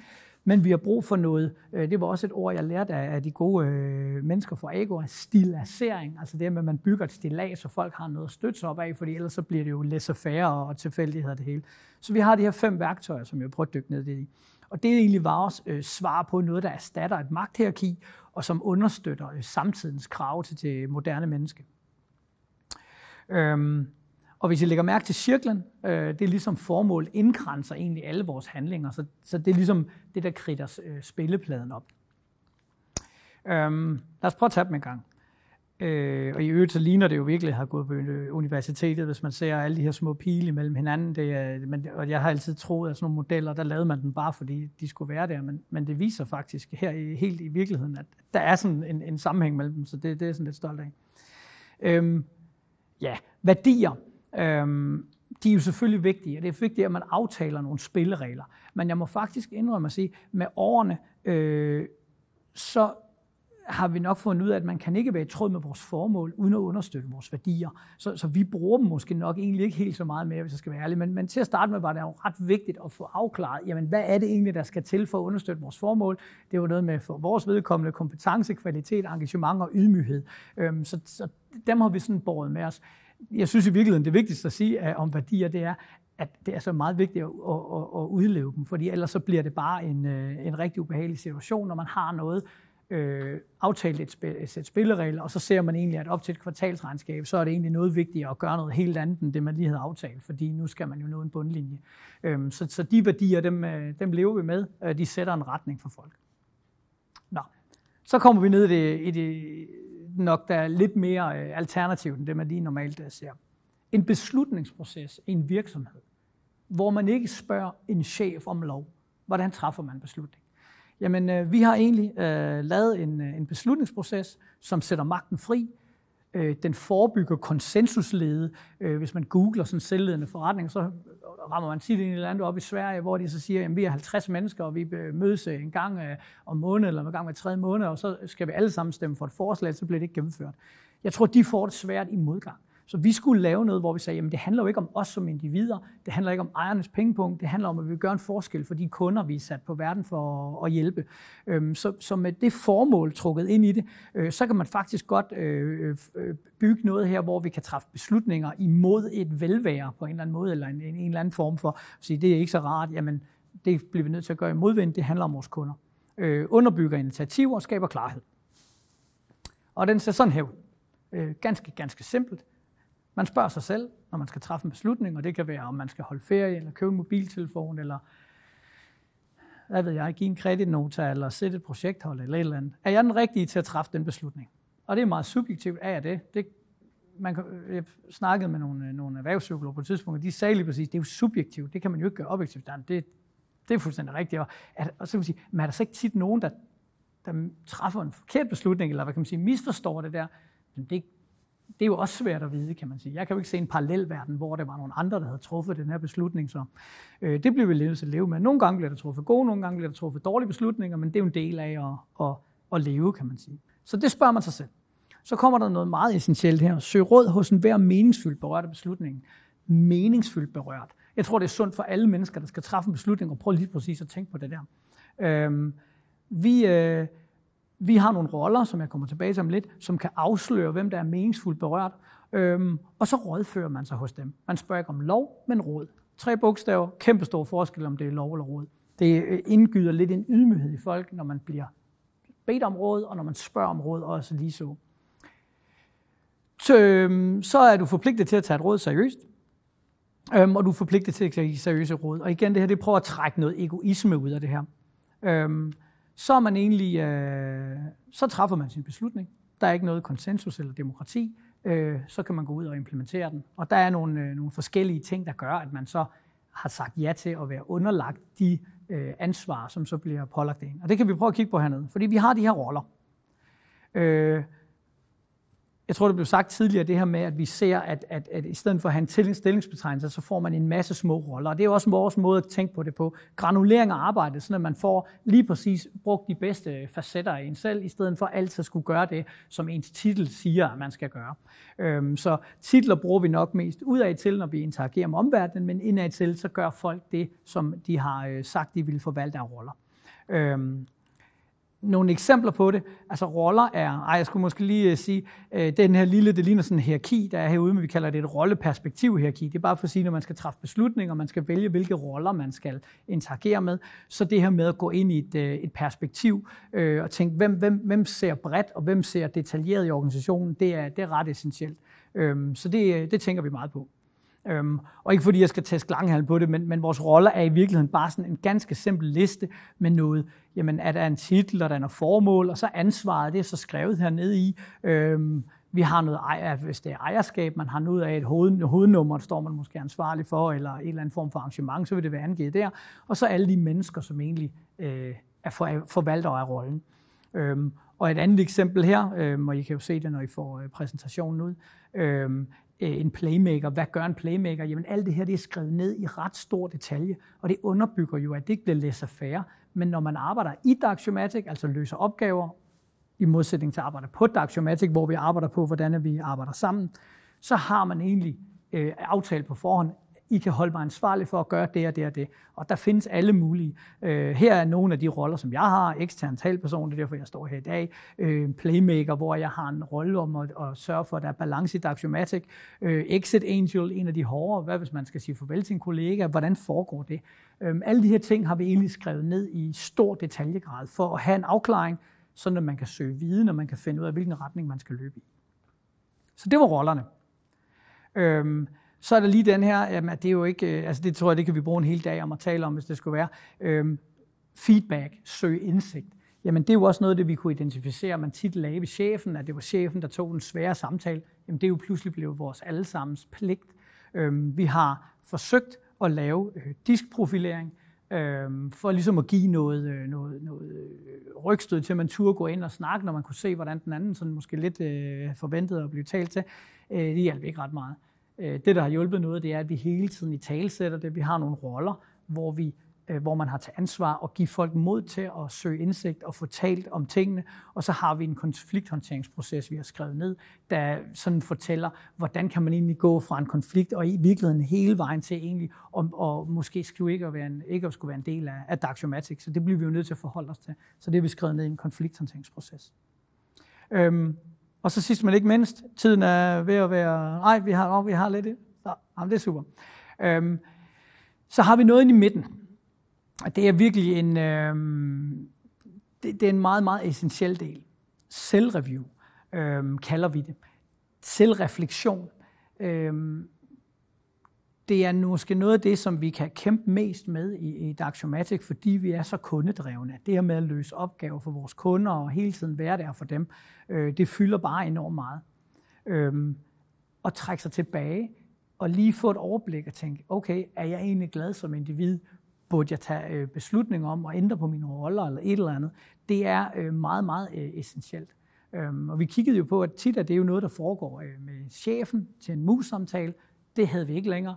Hvordan kan vi så gøre det? Øh, vi opfandt det her værktøj, vi kaldte selvreview. Og øh, ideen er egentlig den, at man sætter sig ned øh, med sine roller ud i et Excel-ark, forholder sig til øh, sin effektivitet øh, og sin øh, arbejdsglæde for hver rollerne, og de viser sig at være meget tit øh, korreleret, høj arbejdsglæde, høj effektivitet. Øhm, så har man mentalt forberedt nogle spejle, som man egentlig gerne vil se på sig selv igennem. Eller, øhm, og, og det er nogle mennesker, der så kender en, når, når man repræsenterer de forskellige roller, man forvalter. Og de mennesker, øh, det, det er sjovt, så har vi så to kolonner, hvor øh, man egentlig lige siger, hvordan synes man egentlig selv, man gør det den, og så den næste kolonne hedder, hvordan, øh, hvordan ser spejlene egentlig agere i den her rolle her. Og det er et virkelig, virkelig, virkelig stærkt værktøj. Øh, måske i virkeligheden så stærkt, at, at det bliver næsten uoverkommeligt at skulle sætte sig ned i det. Så øh, det er jo måske en af de, øh, de steder, hvor vi, hvor vi skal arbejde allerhårdest i Daxiomatic, det er at blive ved med at, at øh, facilitere på en eller anden måde, at folk får den her selvreflektion, fordi vi som øh, mennesker, specielt hvis vi er dygtige inden for et fagligt område, får arbejdet os måske lidt ned i et, øh, et hul på en eller anden måde og, og mister øh, overblikket. Øhm, og det synes egentlig, det er meget sjovt. Øh, nu blev der sagt en del om, jamen, hvad, er ledernes, øh, hvad er ledernes opgave så øh, i en organisation som Daxiomatic? Jamen det bliver øh, en mere coachende opgave. Det bliver en mere en opgave, hvor man hjælper folk med og reflektere. Og måske nogle gange lige hjælper med at trække dem ud af hverdagen og sige, har vi egentlig fået en snak? Har du egentlig tænkt over de her ting? Øhm, så jeg vil sige, øh, det ser jeg, øh, der ser jeg virkelig fremtidens øh, lederopgave ligge som et, et kæmpestort ansvar, og som, og som et meget, meget værdifuldt øh, ansvar, fordi mennesker kan jo sagtens træffe beslutninger. De bliver gift og børn og biler, hvor skal de bo osv. osv. Så de har jo allerede vist, at de kan navigere i komplekse liv med komplekse beslutninger. Så det er jo ikke så meget det, vi behøver længere at kontrollere osv. ude i virksomhederne. Det er, det er nok i virkeligheden mere, om man, om man får trukket sig lidt ud af, af dagligdagens øh, trummerum og får truffet gode beslutninger omkring ens, øh, ens øh, liv. Øhm, jeg tror egentlig, at, øh, at jeg er ved at være igennem den smør her. Det gik måske lidt hurtigt til sidst. Um, jeg tænker, at øh, jeg ved ikke, om øh, vi kan stille og roligt øh, tage nogle, øh, nogle spørgsmål. Jeg skulle måske lige pege på mine, øh, mine kildehenvisninger her. Um, jeg har en... Øh, jeg har et par bøger her, som, øh, men dem kan I jo også lige se, når I når ud i, øh, øh når I modtager præsentationen. Uh, Reinvention Organization, så Frederik Lalo har vi fundet rigtig meget inspiration i. øh, har været enormt stærkt. Øh, jeg, han har sat sig for at finde det, han kaldte oddballs ude omkring i verden. Øh, virksomheder, der skulle være mere end fem år. De skulle være mere end, jeg tror det var 50 eller 100 mand, og som så bare klarede sig anderledes end alle konkurrencer, øh, konkurrenterne igennem kriser osv. Og, og der gik han ud og fandt nogle, nogle virksomheder rundt omkring i Europa, øh, øh, ja, i faktisk i hele verden. Der var to amerikanske virksomheder, øh, Morningstar, tror jeg det hedder, der laver tomatpasta i, øh, i USA. Øh, Farvi i Frankrig, som laver øh, sådan nogle koverdingenoter til gearkasser, og Birdsøg i Holland, som laver hjemmesygepleje øh, blandt andre, øh, hvor han gik ned og prøvede at analysere, hvorfor er de anderledes. Og der fandt man faktisk mange af de ting, som vi også har implementeret i Daxiomatic med nogle, nogle processer for, hvordan laver man egentlig beslutning, hvordan fordeler man egentlig ansvar, ligesom vi har i vores roller osv. Øhm, Holocracy, øh, der startede vi rejsen. Øhm, Brian Robertson har skrevet en bog, som er meget en reaktion imod et meget, meget forkrampet amerikansk ledelsessystem. Øhm, det var egentlig det første, jeg faldt over, da jeg begyndte at sådan sige, hvordan kan vi egentlig organisere os i Daxiomatic? Øhm, det er meget, øh, det er en meget striks model, kan man sige. Øh, hvis man googler det lidt, så vil man opdage øh, nogen, der er blevet trukket meget frem, og nogen, der hedder Zappos, et stort sådan et e-handelsfirma i, øh, i USA med en, med en, tror, en 1200 mand, der implementerede Holocracy. Og jeg blev meget ked af at læse dengang. Øh, vi var faktisk meget tæt på selv at, at give os i kast med det. øh, snakkede med Holacracy One, som de hedder, et firma, der hjælper med at få, øh, få implementeret Holacracy. Øh, øh, talte lidt med, med dem, øh, og så samtidig så, så jeg de her udtalelser om, at der stod, at der var ikke plads til god ledelse i Holacracy, fordi det hele er meget styret af nogle regler, som, som styresystemet selv øh, kan regulere, men stadigvæk god ledelse med, at man ligesom får folk med og sådan noget. Det var der ikke rigtig øh, plads til, og det synes jeg var, var meget sørgeligt. Så jeg talte egentlig med, med, med, med, med folk fra Holacracy og, og, hvad hedder det, øhm, og, og, og fortalte om min bekymring. Vi kom fra et system, hvor jeg i sådan lidt øh, naiv, og, jeg, øh, og, og vidste egentlig ikke bedre på det, ligesom sagde, okay, jeg er chefen, øh, jeg siger ja til alt, så tænker jeg om, inden I spørger. Øh, men jeg kunne godt genkende, at der var noget i vejen med, med den måde, fordi så var det jo mit ansvar, men på en eller anden måde, jeg havde stadigvæk, øh, jeg stadigvæk havde øh, accepteret, at jeg skulle sanktionere noget. Øh, så, øh, og så Holocracy var så helt over i den anden øh, grøft, ekstremt stramt styret. Øhm, så så øh, faktisk øh, Karen, som hun hed for Holocracy One, hun sagde, har du læst om, om Reinventing Organizations øh, og TEAL? Øhm, og der måtte jeg sige, der fandt jeg jo så øh, det, som jeg på en eller anden måde øh, vil kalde den hellige gral, altså hvor man virkelig har, har gået ind og fundet dem, som lader formål styre og lader tilliden styre. Øhm, og bare lige en anden bog, øh, som, som kunne være interessant at læse, måske det, der hedder øh, Joy at Work. Øh, øh, Dennis Bakke, han er også med i, i Frederiksstad Lobog. Øh, han øh, lavede et kæmpestort firma med 36.000 mennesker i, der, der byggede og drev øh, kraftværker. Og de, havde, øh, de var selvledende, selvorganiserende hele vejen igennem, og havde næsten ikke nogen, øh, nogen øh, sådan hierarkiske lag. Øhm, og hvordan han så fortæller sin historie om, at det egentlig på grund af nogle øh, udfrakommende omstændigheder, bliver han egentlig lidt kuppet, og det viser sig, at de mennesker, som egentlig havde sagt, at de troede på, at man skulle give mennesker frihed og magt, øh, de troede ikke helt så meget på det, lige så snart der kom et, øh, et skvulp i andedammen. Så, så øh, følger man egentlig den detur, de egentlig havde, og endte jo med at, og faktisk at ansætte 30 procent flere mennesker, uden egentlig at producere mere, fordi de skulle kontrollere samtlige lige pludselig. Så ret interessant historie, og bestemt et besøg værd, hvis man har logget ind i dag og, og har lidt uh, de her tanker om, hvordan man kan, kan organisere sig. Så, så må vi hellere samme spørgsmål. Tusind tak, Jesper, for ja. meget uh, inspirerende øh, oplæg. Der er godt gang i chatten, og I andre kan sagtens nu at, at stille flere spørgsmål uh, til Jesper også. Øhm, nu skal jeg lige have dem her fra en ende af. Annika, hun siger, hvad tror du især er begrænsende for, at vi formår at skabe innovative fællesskaber?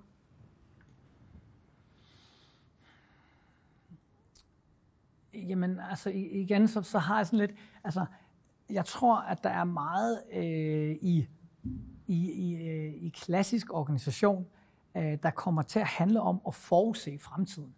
Man har nogle budgetter, man har nogle mål og nogle vækstkurver og sådan noget. Det er meget vigtigt, at man når dem.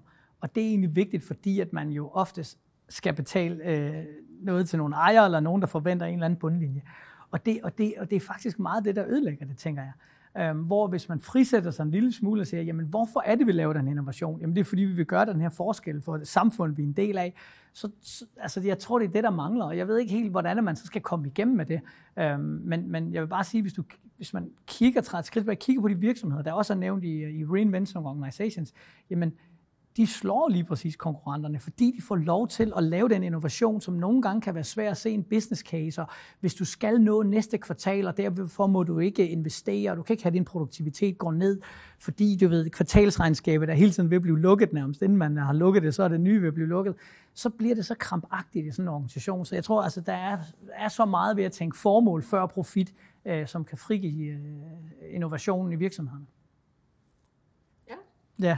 jeg håber, det svarer spørgsmål. Så spørger Michael, hvordan har organiseringen ændret, hvis den har ændret, jeres rekrutteringsarbejde, så nye kollegaer matcher bedst muligt? Uh. Jamen for det første vil jeg sige, at der er mange, der siger, at øh, det her det kan kun lade sig gøre, øh, fordi I har sådan nogle højt uddannede øh, konsulenter og sådan noget. Altså det vil sige, det, det, der er der sådan noget evidens, der, der siger anderledes. Altså at man i virkeligheden, jeg tror, at de kolleger, vi ansætter, de de forventer faktisk at blive behandlet på en særlig måde og få en særligt ansvar og sådan noget. Så jeg vil sige, øh, den større glæde, vi oplever i Daxiomatic ved at gøre, som vi gør, den vil du opleve tifold, hvis du gjorde det her i en tømmervirksomhed eller en produktionsvirksomhed. Og det er jo noget af det, som, som, øh, som Frederik Lalo også har fundet frem til. Øhm, når vi så rekrutterer, kan man sige, så man sige, er det ikke kun nogle særlige få mennesker, der passer ind i det her og kan træffe de beslutninger, så vil vi bare sige nej. Altså det kan de, det er jo de samme mennesker, der lever derude og bliver gift og køber en bil osv. osv. Øhm, øh, der er nogle ganske få, som ikke passer, men det er nok virkelig mere, fordi deres, deres, deres evner øh, måske ikke lige passer sådan rent fagligt. Øhm, selvfølgelig gør vi meget ud af at forklare folk, hvad de, hvad de kommer ind i. Øhm, i virkeligheden, fordi vi helst ikke vil lave noget, noget falsk markedsføring, så folk de pludselig øh, øh bliver negativt overrasket over det. Øhm, men, men når man så først kommer ind i det her, så er det faktisk meget, øh, meget ufarligt. Fordi at din ret til at producere ledelse og til at gøre alle de her ting, det er jo bare en ret. Det er jo ikke tvang. Du skal jo ikke holde en skåltale hver dag, eller lave om på vores udviklingsstandarder, eller øh, tage alle mulige store initiativer. Du kan jo egentlig leve et ganske stille og roligt liv, og jeg tror, mange af øh, en introvert programmør måske har i høj grad samme liv hos os, som, den vil, som man vil have et andet sted. Men det er vedkommendes valg, og vi oplever faktisk, at, at det gør en stor forskel. Jeg havde en kollega, vi fik ombord, som, som kom fra et, fra et større hus, hvor han, han gerne ville på et, det nyeste øh, et eller andet kursus omkring noget ny teknologi. Og det var så vigtigt for ham. Og han blev hele tiden, det kan du ikke, det kan du ikke, fordi det, blev, altså, magten var taget fra ham, og det måtte han ikke få lov til. Og han var så frustreret, han kunne næsten ikke producere noget til sidst, fordi han bare sad og tænkte på det her. Og så snakkede jeg med ham, efter han var kommet ud til os, og havde været det mundt, Nå, har du været på det kursus og sådan noget? Nej, sagde han så, nu er det jo ligegyldigt, jeg kan jo bare gøre det, når det giver mening. Og det, og det sagde sådan, at, at det her med at give folk magten, og sørge for, at de arbejder meningsfyldt, det fjerner faktisk en hel masse sådan nogle irrationelle behov, som man i virkeligheden kun har, fordi man ikke har magten. Så, øh, ja. er, der, er der nogen, I har måttet sige farvel til, eller som selv har sagt farvel, fordi de bare de kan ikke agere det? De vil gerne have, at der er en, man kan gå til, og som, som tager beslutningen. Nej. Det vil jeg bare sige. Altså, det har været andre ting. Altså, det, det, så har det været, fordi man ikke trives som konsulent, ja, fordi det er svært eller et eller andet, men, men der er aldrig nogen sådan, at jeg manglede en chef. Ja. Øh, vi er selvfølgelig, altså på den her lange, lange rejse, der har vi jo været, har vi været specielt i starten, hvor folk sagde, åh, jeg savner en chef. Og hvor var det meget nemmere, da man havde en chef. Ikke fordi vi rigtig har haft nogen, det var bare mig, men man kommer måske til at reminiscere lidt øh, omkring, hvad man har haft ude i andre steder. Ikke også? Men jeg tror, det er fordi, at den her sådan, positiv genkaldelse, som vi jo har en, en tendens til, det var, at man huskede dengang, at chefen gav en ret og lige træffede den rigtige beslutning. Man husker ikke det der 10 gange, hvor der kom et eller andet meningsfyldt, det, meningsløst dekret ind, som, som bad en om at, at, at gøre noget, øh, som man ikke var enig i. Det, det glemmer man nok lidt, kan man sige. Og, og jeg vil lige sige, Anne sagde det også, altså, er det fordi, vi ikke har nogen frustrationer i Daxiomatic? Bestemt nej, altså øh, højt konkurrencepræget marked, stor kompleksitet, masser af frustrationer. Øhm, men som jeg plejer at sige, så vil vi gerne gøre tiden mellem frustrationerne mere meningsfyldt. Ikke også? Så. Hvis vi skal så lige, fordi det Michael spørger om, det er jo så, om I har ændret rekrutteringsprocessen, efter I har indført det. Nej, ikke, ikke, nej, ikke på grund af det. vi, har, vi er blevet bedre og bedre til at rekruttere, okay. øh, men, men ikke på grund af det. Det har simpelthen ikke været nødvendigt. Så spørger Annika, hvad bliver sværere og sværere for jer i takt med, at I bliver flere og flere? Øh, nærvær.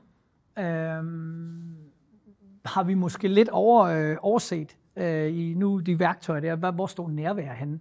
Vi har egentlig ikke opdelt os. Det man faktisk ser, når man læser litteraturen om det her, det er egentlig, at man tit opdelt i nogle små hold, nogle teams på en eller anden måde, nogle cirkler osv. Det har mange øh, spændende navne.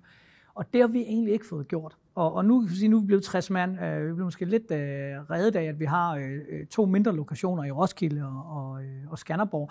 Så der får man en eller anden tilknytning. Men i Odense, hvor der så er 30, øh, der kan man måske godt pludselig mærke, altså mm, jeg tænker, det er noget af det værste, der kan ske for en organisation, det er, at man mister nærhedsfølelsen og, og det der engagement. Der er også noget, man snakker om accountability, altså det med at stå til ansvar over for nogle mennesker for at være den bedste version af sig selv.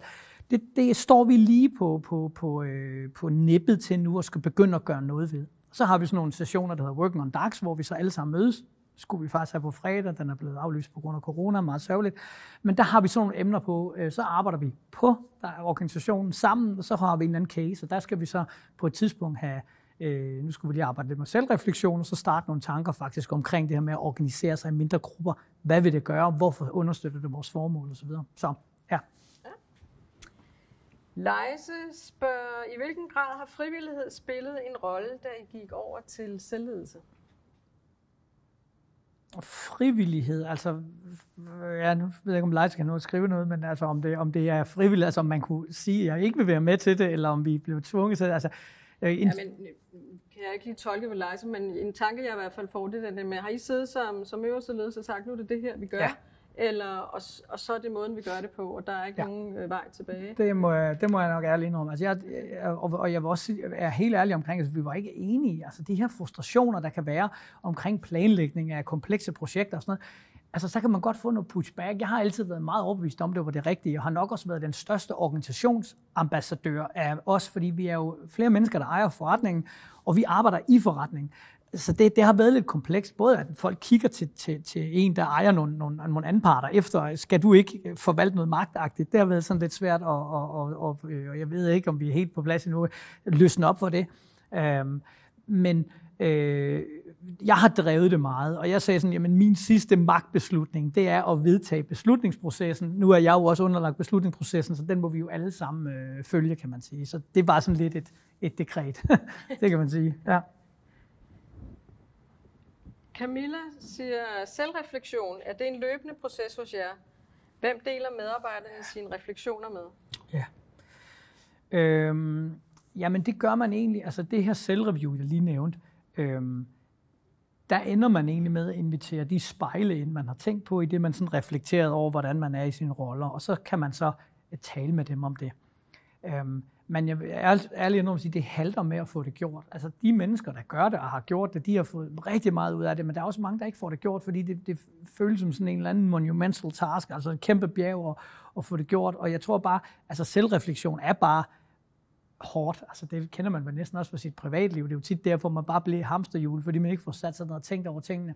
Øhm, vi har en fantastisk kollega, som hedder Anne-Katrine, øhm, som er Øh, så, altså, hvad er HR så? Kan man sige, hvad er ledelse? Hvad er HR?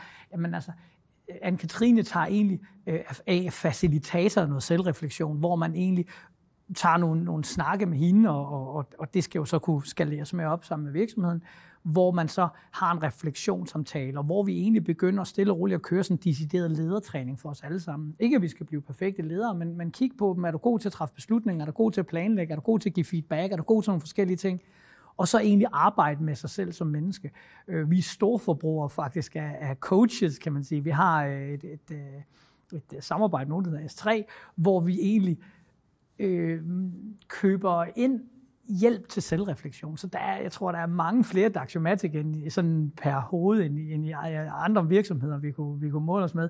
Hvor, altså, der er virkelig mange, der har en coach tilknyttet, og som bruger coaching til ligesom at sige, jeg har lige brug for et frisk øh, pust og, og noget sparring til at, at ændre på nogle vaner, eller lige uh, kigge på mig selv udefra en gang. Så det køber vi ind på den måde. Ja, for i princippet så kunne det jo være en rolle, som du selv siger, nu har I så ja, om det... til det, ikke? men en defineret rolle, at der er en, der har ansvaret for, eller påtager sig ansvaret. Ja, øh, og, det, og der har vi, Anne-Katrine har lige ja. præcis den rolle primært, kan man sige, men fordi vi egentlig uh, sagde, om det virker eller ej, det skal ikke være afhængigt af hende alene, fordi der er meget kemi i det her, der er meget skalerbarhed, der er, meget, der er mange forskellige måder, og hvad skal du lige bruge af sparring der? Øhm, så, så vi aftalte egentlig på et Working on Darks, at det var det, vi ligesom ville øh, købe ind udefra, fordi så kan du også få en ind, der ikke er partisk og sovset ind i det, og øh, igen, hvis man havde en coach tilknyttet, så bliver de måske også øh, fanget lidt i at, øh, at, at være meget for tilknyttet til virksomheden. Så det har vi ligesom sådan spredt ud blandt mange. Så er der et spørgsmål fra Jesper til Jesper. Jeg ved ikke, om det er fra dig selv. ja, det må jeg øh, Hvordan sikrer I kommunikationen på tværs af de selvorganiserende teams?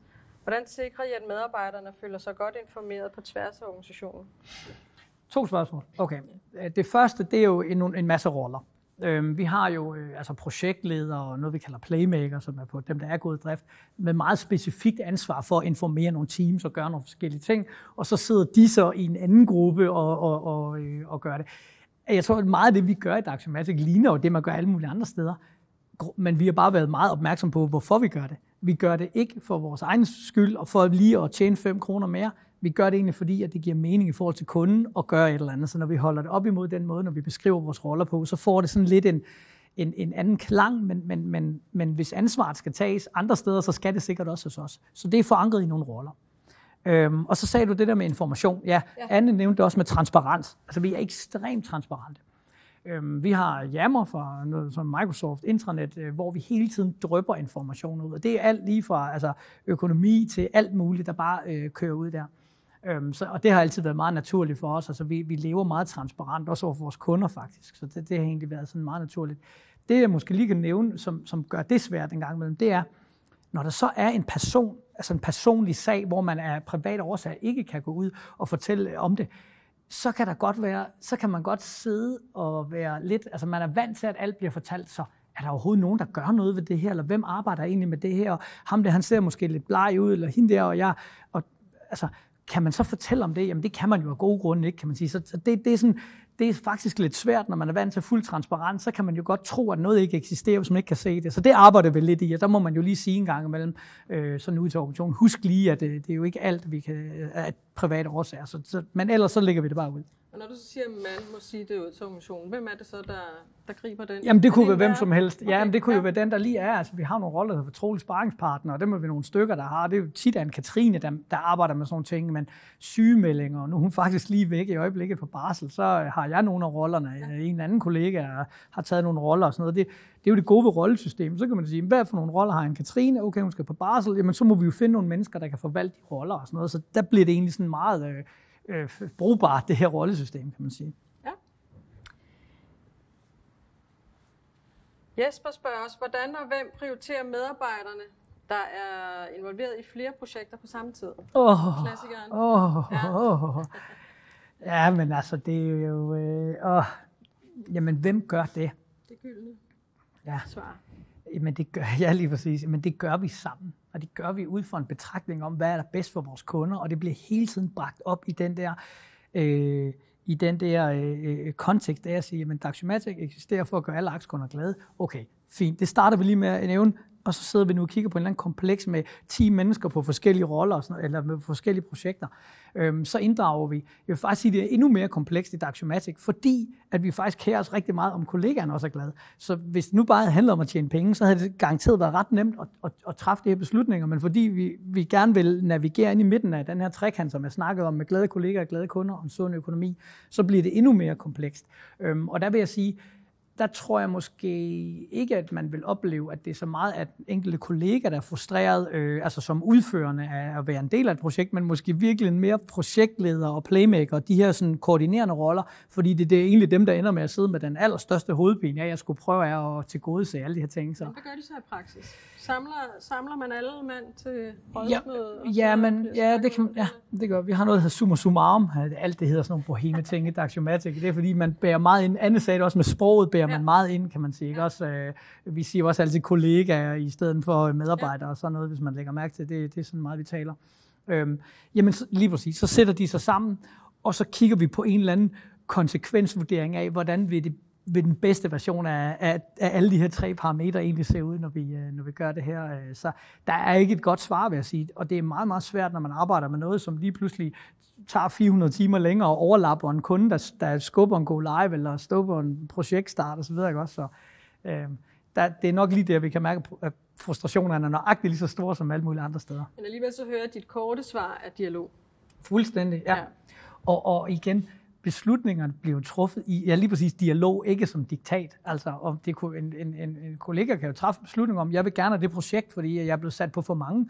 Okay, hvad, hvad er, så har vi sådan en, når vi træffer beslutninger, så har vi sådan en, en formål med beslutningen, hvordan understøtter vores formål, pain gain, og hvordan ser man detaljen den udført. Og det kan alle jo gøre. Sige, jeg vil gerne have det her projekt, fordi at ellers så øh, får stress, eller jeg kan ikke levere en god kvalitet det og der, og konsekvensen vil være det og det, og jeg vil gerne bede nogen om at gøre noget. Så kan vi bestemme over hinanden alle sammen. Allemandsdiktaturer, som jeg kalder det. Ja. Thea spørger, i hvor høj grad arbejder I også med jeres kunders organiseringer og rådgiver om det som en del af ERP-implementeringen? Alt for lidt. Det, øh, jeg, øh, vi er begyndt at, at implementere business intelligence også, og det er meget sjovt, at øh, Jesper Frederiksen, som er min nye kollega, han sagde sådan, som det første, han sad og snakkede med sin kone, som allerede havde fanget, hvordan vi var. Så sagde han, var det ikke, at vi går ud og, og, og, og- implementere sådan nogle hardcore målinger og KPI-styring ude i virksomheden, når vi nu selv er som altså, det, det er lidt det samme, ikke? Også, hvordan kan vi egentlig, altså, øh, det, det, vi blander os ikke øh, så meget i det, vil jeg sige, og det, det er egentlig lidt skuffende om, og det er jo også derfor, jeg står her og fortæller jer det i stedet for, for jeg håber, at det kan komme et andet sted fra. Øhm, jeg synes ikke, at det er vores rolle som, øh, som leverandør af det her ERP-system, men, men det er at de, til at starte med, så synes de måske ikke, det er så interessant, men når vi så arbejder sammen et stykke tid, så kan de jo godt se, at de mennesker, de møder, de er lidt mindre blege i hovedet, og de har lidt mere passion og lidt mere energi, fordi de har ikke fået at vide, at de skal være der. De har valgt at være der. Så, så, så der, der sker et eller andet, og, og, og der er mange, der bliver sådan lidt, øh, ja, det lyder sådan lidt øh, selvforherligende, man bliver sådan lidt småforelsket i Daxiomatic, når man har mødt det, når man har fundet ud af, hvordan at det fungerer på en eller anden måde, sådan lidt mere øh, uselvisk og, og sådan øh, lidt mere frit på en eller anden måde. Så, øh, Ja. Der er nogen, der vil løfte højere op og så simpelthen sige, jamen vi vil kun arbejde med kunder, ja. som, hvor vi kan få lov til at gøre det på den her måde også, ja. fordi vi tror på, det giver en bedre succes. Ja, men det, det, der er vi simpelthen ikke endnu. Ja. Ja. Det er en meget, meget smuk ja. tanke, det kunne godt være, ja. at vi skulle prøve at tage det ind. Altså jeg vil sige, det vi kan have problemer med, det er at altså, altså simpelthen at arbejde sammen med organisationer, som har en meget stor mistillid. Vi har simpelthen nogle gange blevet stillet en opgave af en kunde, som vi simpelthen misforstod flere gange i træk, hvor jeg kan huske, at han fortalte det med min kollega, som sagde sådan, så sidst sagde Nå, det er fordi, du ikke stoler på dine kollegaer, at vi skal lave det her. Altså, det, det, var så, det var så unaturligt for os, at vi, kunne, altså, at det blev, vi blev lidt, sådan lidt et hund i et spil kejler der. Det, det, var, det var selvfølgelig ærgerligt, kan man sige. Men, øh, øh, så det kan være, det regulerer sig selv. Det kan være, de ikke gider arbejde sammen med os, når vi er sådan. Øh, lige se, det er fordi, nu begynder Anne også at skrive. til til uh, de af jer, der har stillet spørgsmål til uh, Anne inde i chatten, så sidder Anne nu et eller andet sted uh, på vej uh, uh, videre til næste møde og svare på jeres spørgsmål derinde. Så hun er faktisk ret aktiv på chatten lige nu. Uh, jeg skal bare lige se, om der er flere spørgsmål. Hvem har været inspirationskilde til self-review? Det var faktisk noget, ham der Dennis Bakke der, som jeg lige nævnte, der havde lavet det der store øh, el-selskab, eller hvad det var, kraftværk-drivende selskab der. Han, øh, han, han nævnte bare, at han, øh, at han gjorde det egentlig med, øh, med hvad hedder det, med hans, øh, der var, altså, der var jo nogle enkelte mennesker, som holdt øje med de her 36.000, eller holdt øje med, men de er ligesom øh, inddelt i kommunikation og så videre. Og der, der nævnte han faktisk sådan lige bare på en halv side, at lige det gjorde de, sådan mødtes lige en gang om året og, og, og reviewe sig selv over for de andre, og det blev jeg simpelthen så forelsket i. Øhm, og jeg må, jeg må virkelig sige, altså, jeg har jo selv øh, gjort det skille gange, det her, det, det, det er så stærkt, altså, selv mig, jeg kan godt være sådan lidt øh, megalomansk, eller hvad man kalder sådan noget, jeg synes, jeg er ret dygtig til forskellige ting, og når man så virkelig sidder og siger, jeg kan huske første gang, ret tidligt, hvor jeg havde en masse planlægningsroller, jeg hvordan er Katalin, hvordan oplever hun mig? I de her planlægningsroller. Jeg var sådan lidt, åh, oh, shit, altså, det, altså. Jeg har aldrig haft større incitament til at få gjort noget ved mit arbejdsliv, fordi det skadede jo mine kollegaer. Det, som jeg var dårlig til, gik jeg jo og lavede dårligt. Så ret, ret stærkt værktøj, vil jeg sige. Nu har du været igennem hele den her proces selv. Og øh, hvis der sidder nogen derude nu og tænker, ej, det her det vil jeg også gerne gå i gang med. Hvad er det allerførste, ja. du skal gøre, når du kigger tilbage nu? Ja, man skal i hvert fald ikke gøre, som vi gjorde, uh, fordi det var, øh, det, altså, det, det var jo lidt svært at finde sådan en guide. Uh, vi startede egentlig med beslutningsprocessen, og så vidste man jo ikke, hvad var meningsfuldt berørt, og der var så mange ting, man ikke vidste på det tidspunkt, så, så det, altså, det blev lidt kaotisk det hele, og så skulle det pludselig gå lidt stærkt med at få skruet resten af, af benene på taburetten, hvis man kan forstå sådan en analogi. Uh, jeg vil starte med rollerne. Øh, jeg synes, rollerne er enormt vigtige, og jeg vil faktisk næsten sige, at uanset om man har lyst til at gå selvledelse eller formålsledelsesvejen, så, så har det bare været øh, rigtig sjovt at få kortlagt, hvem gør egentlig hvad? Øh, hvem forvalter egentlig, hvad kan man egentlig holde en ansvarlig for? Øh, vi havde jo altså både programmører og det at være konsulent. Øh, det har vi gjort i mange år inden det her, og endda er rigtig mange år, også i andre steder. Øh, og jeg havde faktisk på det tidspunkt, der sad jeg sådan lige og programmerede stadigvæk lidt på en enkelt kunde, så så jeg tænkte, jeg kan da godt lige skrive ansvaret for en, øh, for en programmør i øh, Daxiomatic, en udvikler. Øhm, og da, vi så, da de andre sådan stille og skulle koble sig på rollen som forvalter, sagde det vil de ikke, fordi det ansvar vi det ikke stå inden for, de var da slet ikke enige, det var det, vi gjorde what, tænkte jeg, det, vi har gjort det i så mange år. Det tog simpelthen øh, en hel måned med mange forskellige iterationer, før vi blev enige om nøjagtigt, hvad kan man blive holdt ansvarlig for, hvad kan man holde en projektleder ansvarlig for, hvad kan man holde en, en konsulent ansvarlig for. Øhm, og, og altså et kæmpe eye-opener med, hvad vi egentlig forventer af hinanden. Og lige i øjeblikket, der har vi sådan lidt, jamen vores løsningsarkitekter på vores projekter, jamen hvad kan man egentlig forvente af dem? Jamen, vi har jo faktisk skrevet det ned, så er der nogen, der lige har misforstået noget, og det bliver også nemmere faktisk at implementere ændringer i organisationen, fordi vi så kan sige, okay, nu lægger vi det her ansvar ind i den rolle, så alle dem, der forvalter de roller, de er nu øh, kvæg vores aftaler også sådan forpligtet til at, ja, forpligtet til, det er man faktisk bare, forpligtet til at forvalte det ansvar efter bedste evne, kan man sige. Ikke også? Så det, det er virkelig et godt sted at starte. Øhm, og så selvfølgelig formålet, altså måske endda endnu før det, men det, altså der er de fleste, de har jo en eller anden formålsstatement i forvejen, som de, som de arbejder med. Øh, man måske godt lige trykprøve, man virkelig mener det hen omkring øh, kvartalsresultatet også. Øhm, men, øh, men, men hvis man stadigvæk mener, at det er det her, altså gå ud og lave noget medicin, der gør verden bedre, eller et eller andet i den retning, jamen hvis man ikke har den i forvejen, så få skabt den, fordi den giver noget, øh, den giver noget, noget forståelse og noget mening ned i det, man så skriver i rollerne. Så hvorfor lave, har vi den rolle? Det er for at understøtte det formål. Jamen, det gør det da ikke. Nej, det er da egentlig rigtigt. Nå, ud med det. Videre. Altså, det var det, vi oplevede. Der var meget, vi sådan kunne stryge af den, øh, på den måde. Så når du siger, at øh, hvis du skal gøre det forfra, så ville ja. du ikke have gjort det, som I gjorde. Hvem, Nej. Hvem, hvor var det, I kom til at starte? Som... Jamen, det var beslutningsprocessen, der simpelthen øh, sådan lidt øh, kluntet af mig, må jeg alle indrømme, og undskyld til alle mine dejlige kollegaer, der måtte leve med det, bare fik banket den ind, og så stod man jo der uden nogen roller, og hvem var meningsfuldt berørt, og vi havde sgu ikke rigtig fundet ud af, hvordan skulle man lige give feedback, eller søge indsigt, og, og alt det her. Det var, sådan, det var ikke rigtig på plads. Og, og jeg kan huske, at min kollega Michael, øh, der var et indlæg om os i børsen, hvor en eller anden person havde taget et billede af mig ude i en eller anden skov, eller sådan noget, hvor han sagde, det er jo godt, det er jo nøjagtigt, som det var at være med på den rejse her. Det lige når du får et vildt uden skov, sagde han så. Øh, altså, og, det, og jeg tror, han har ret, fordi vi, men vi betræder jo også noget grund, som ikke, som ikke er så mange har gået på før os, så øh, vi er kommet igennem, og nu har vi ligesom fået sluttet cirklen med de her øh, øh, værktøjer, som i hvert fald hjælper os.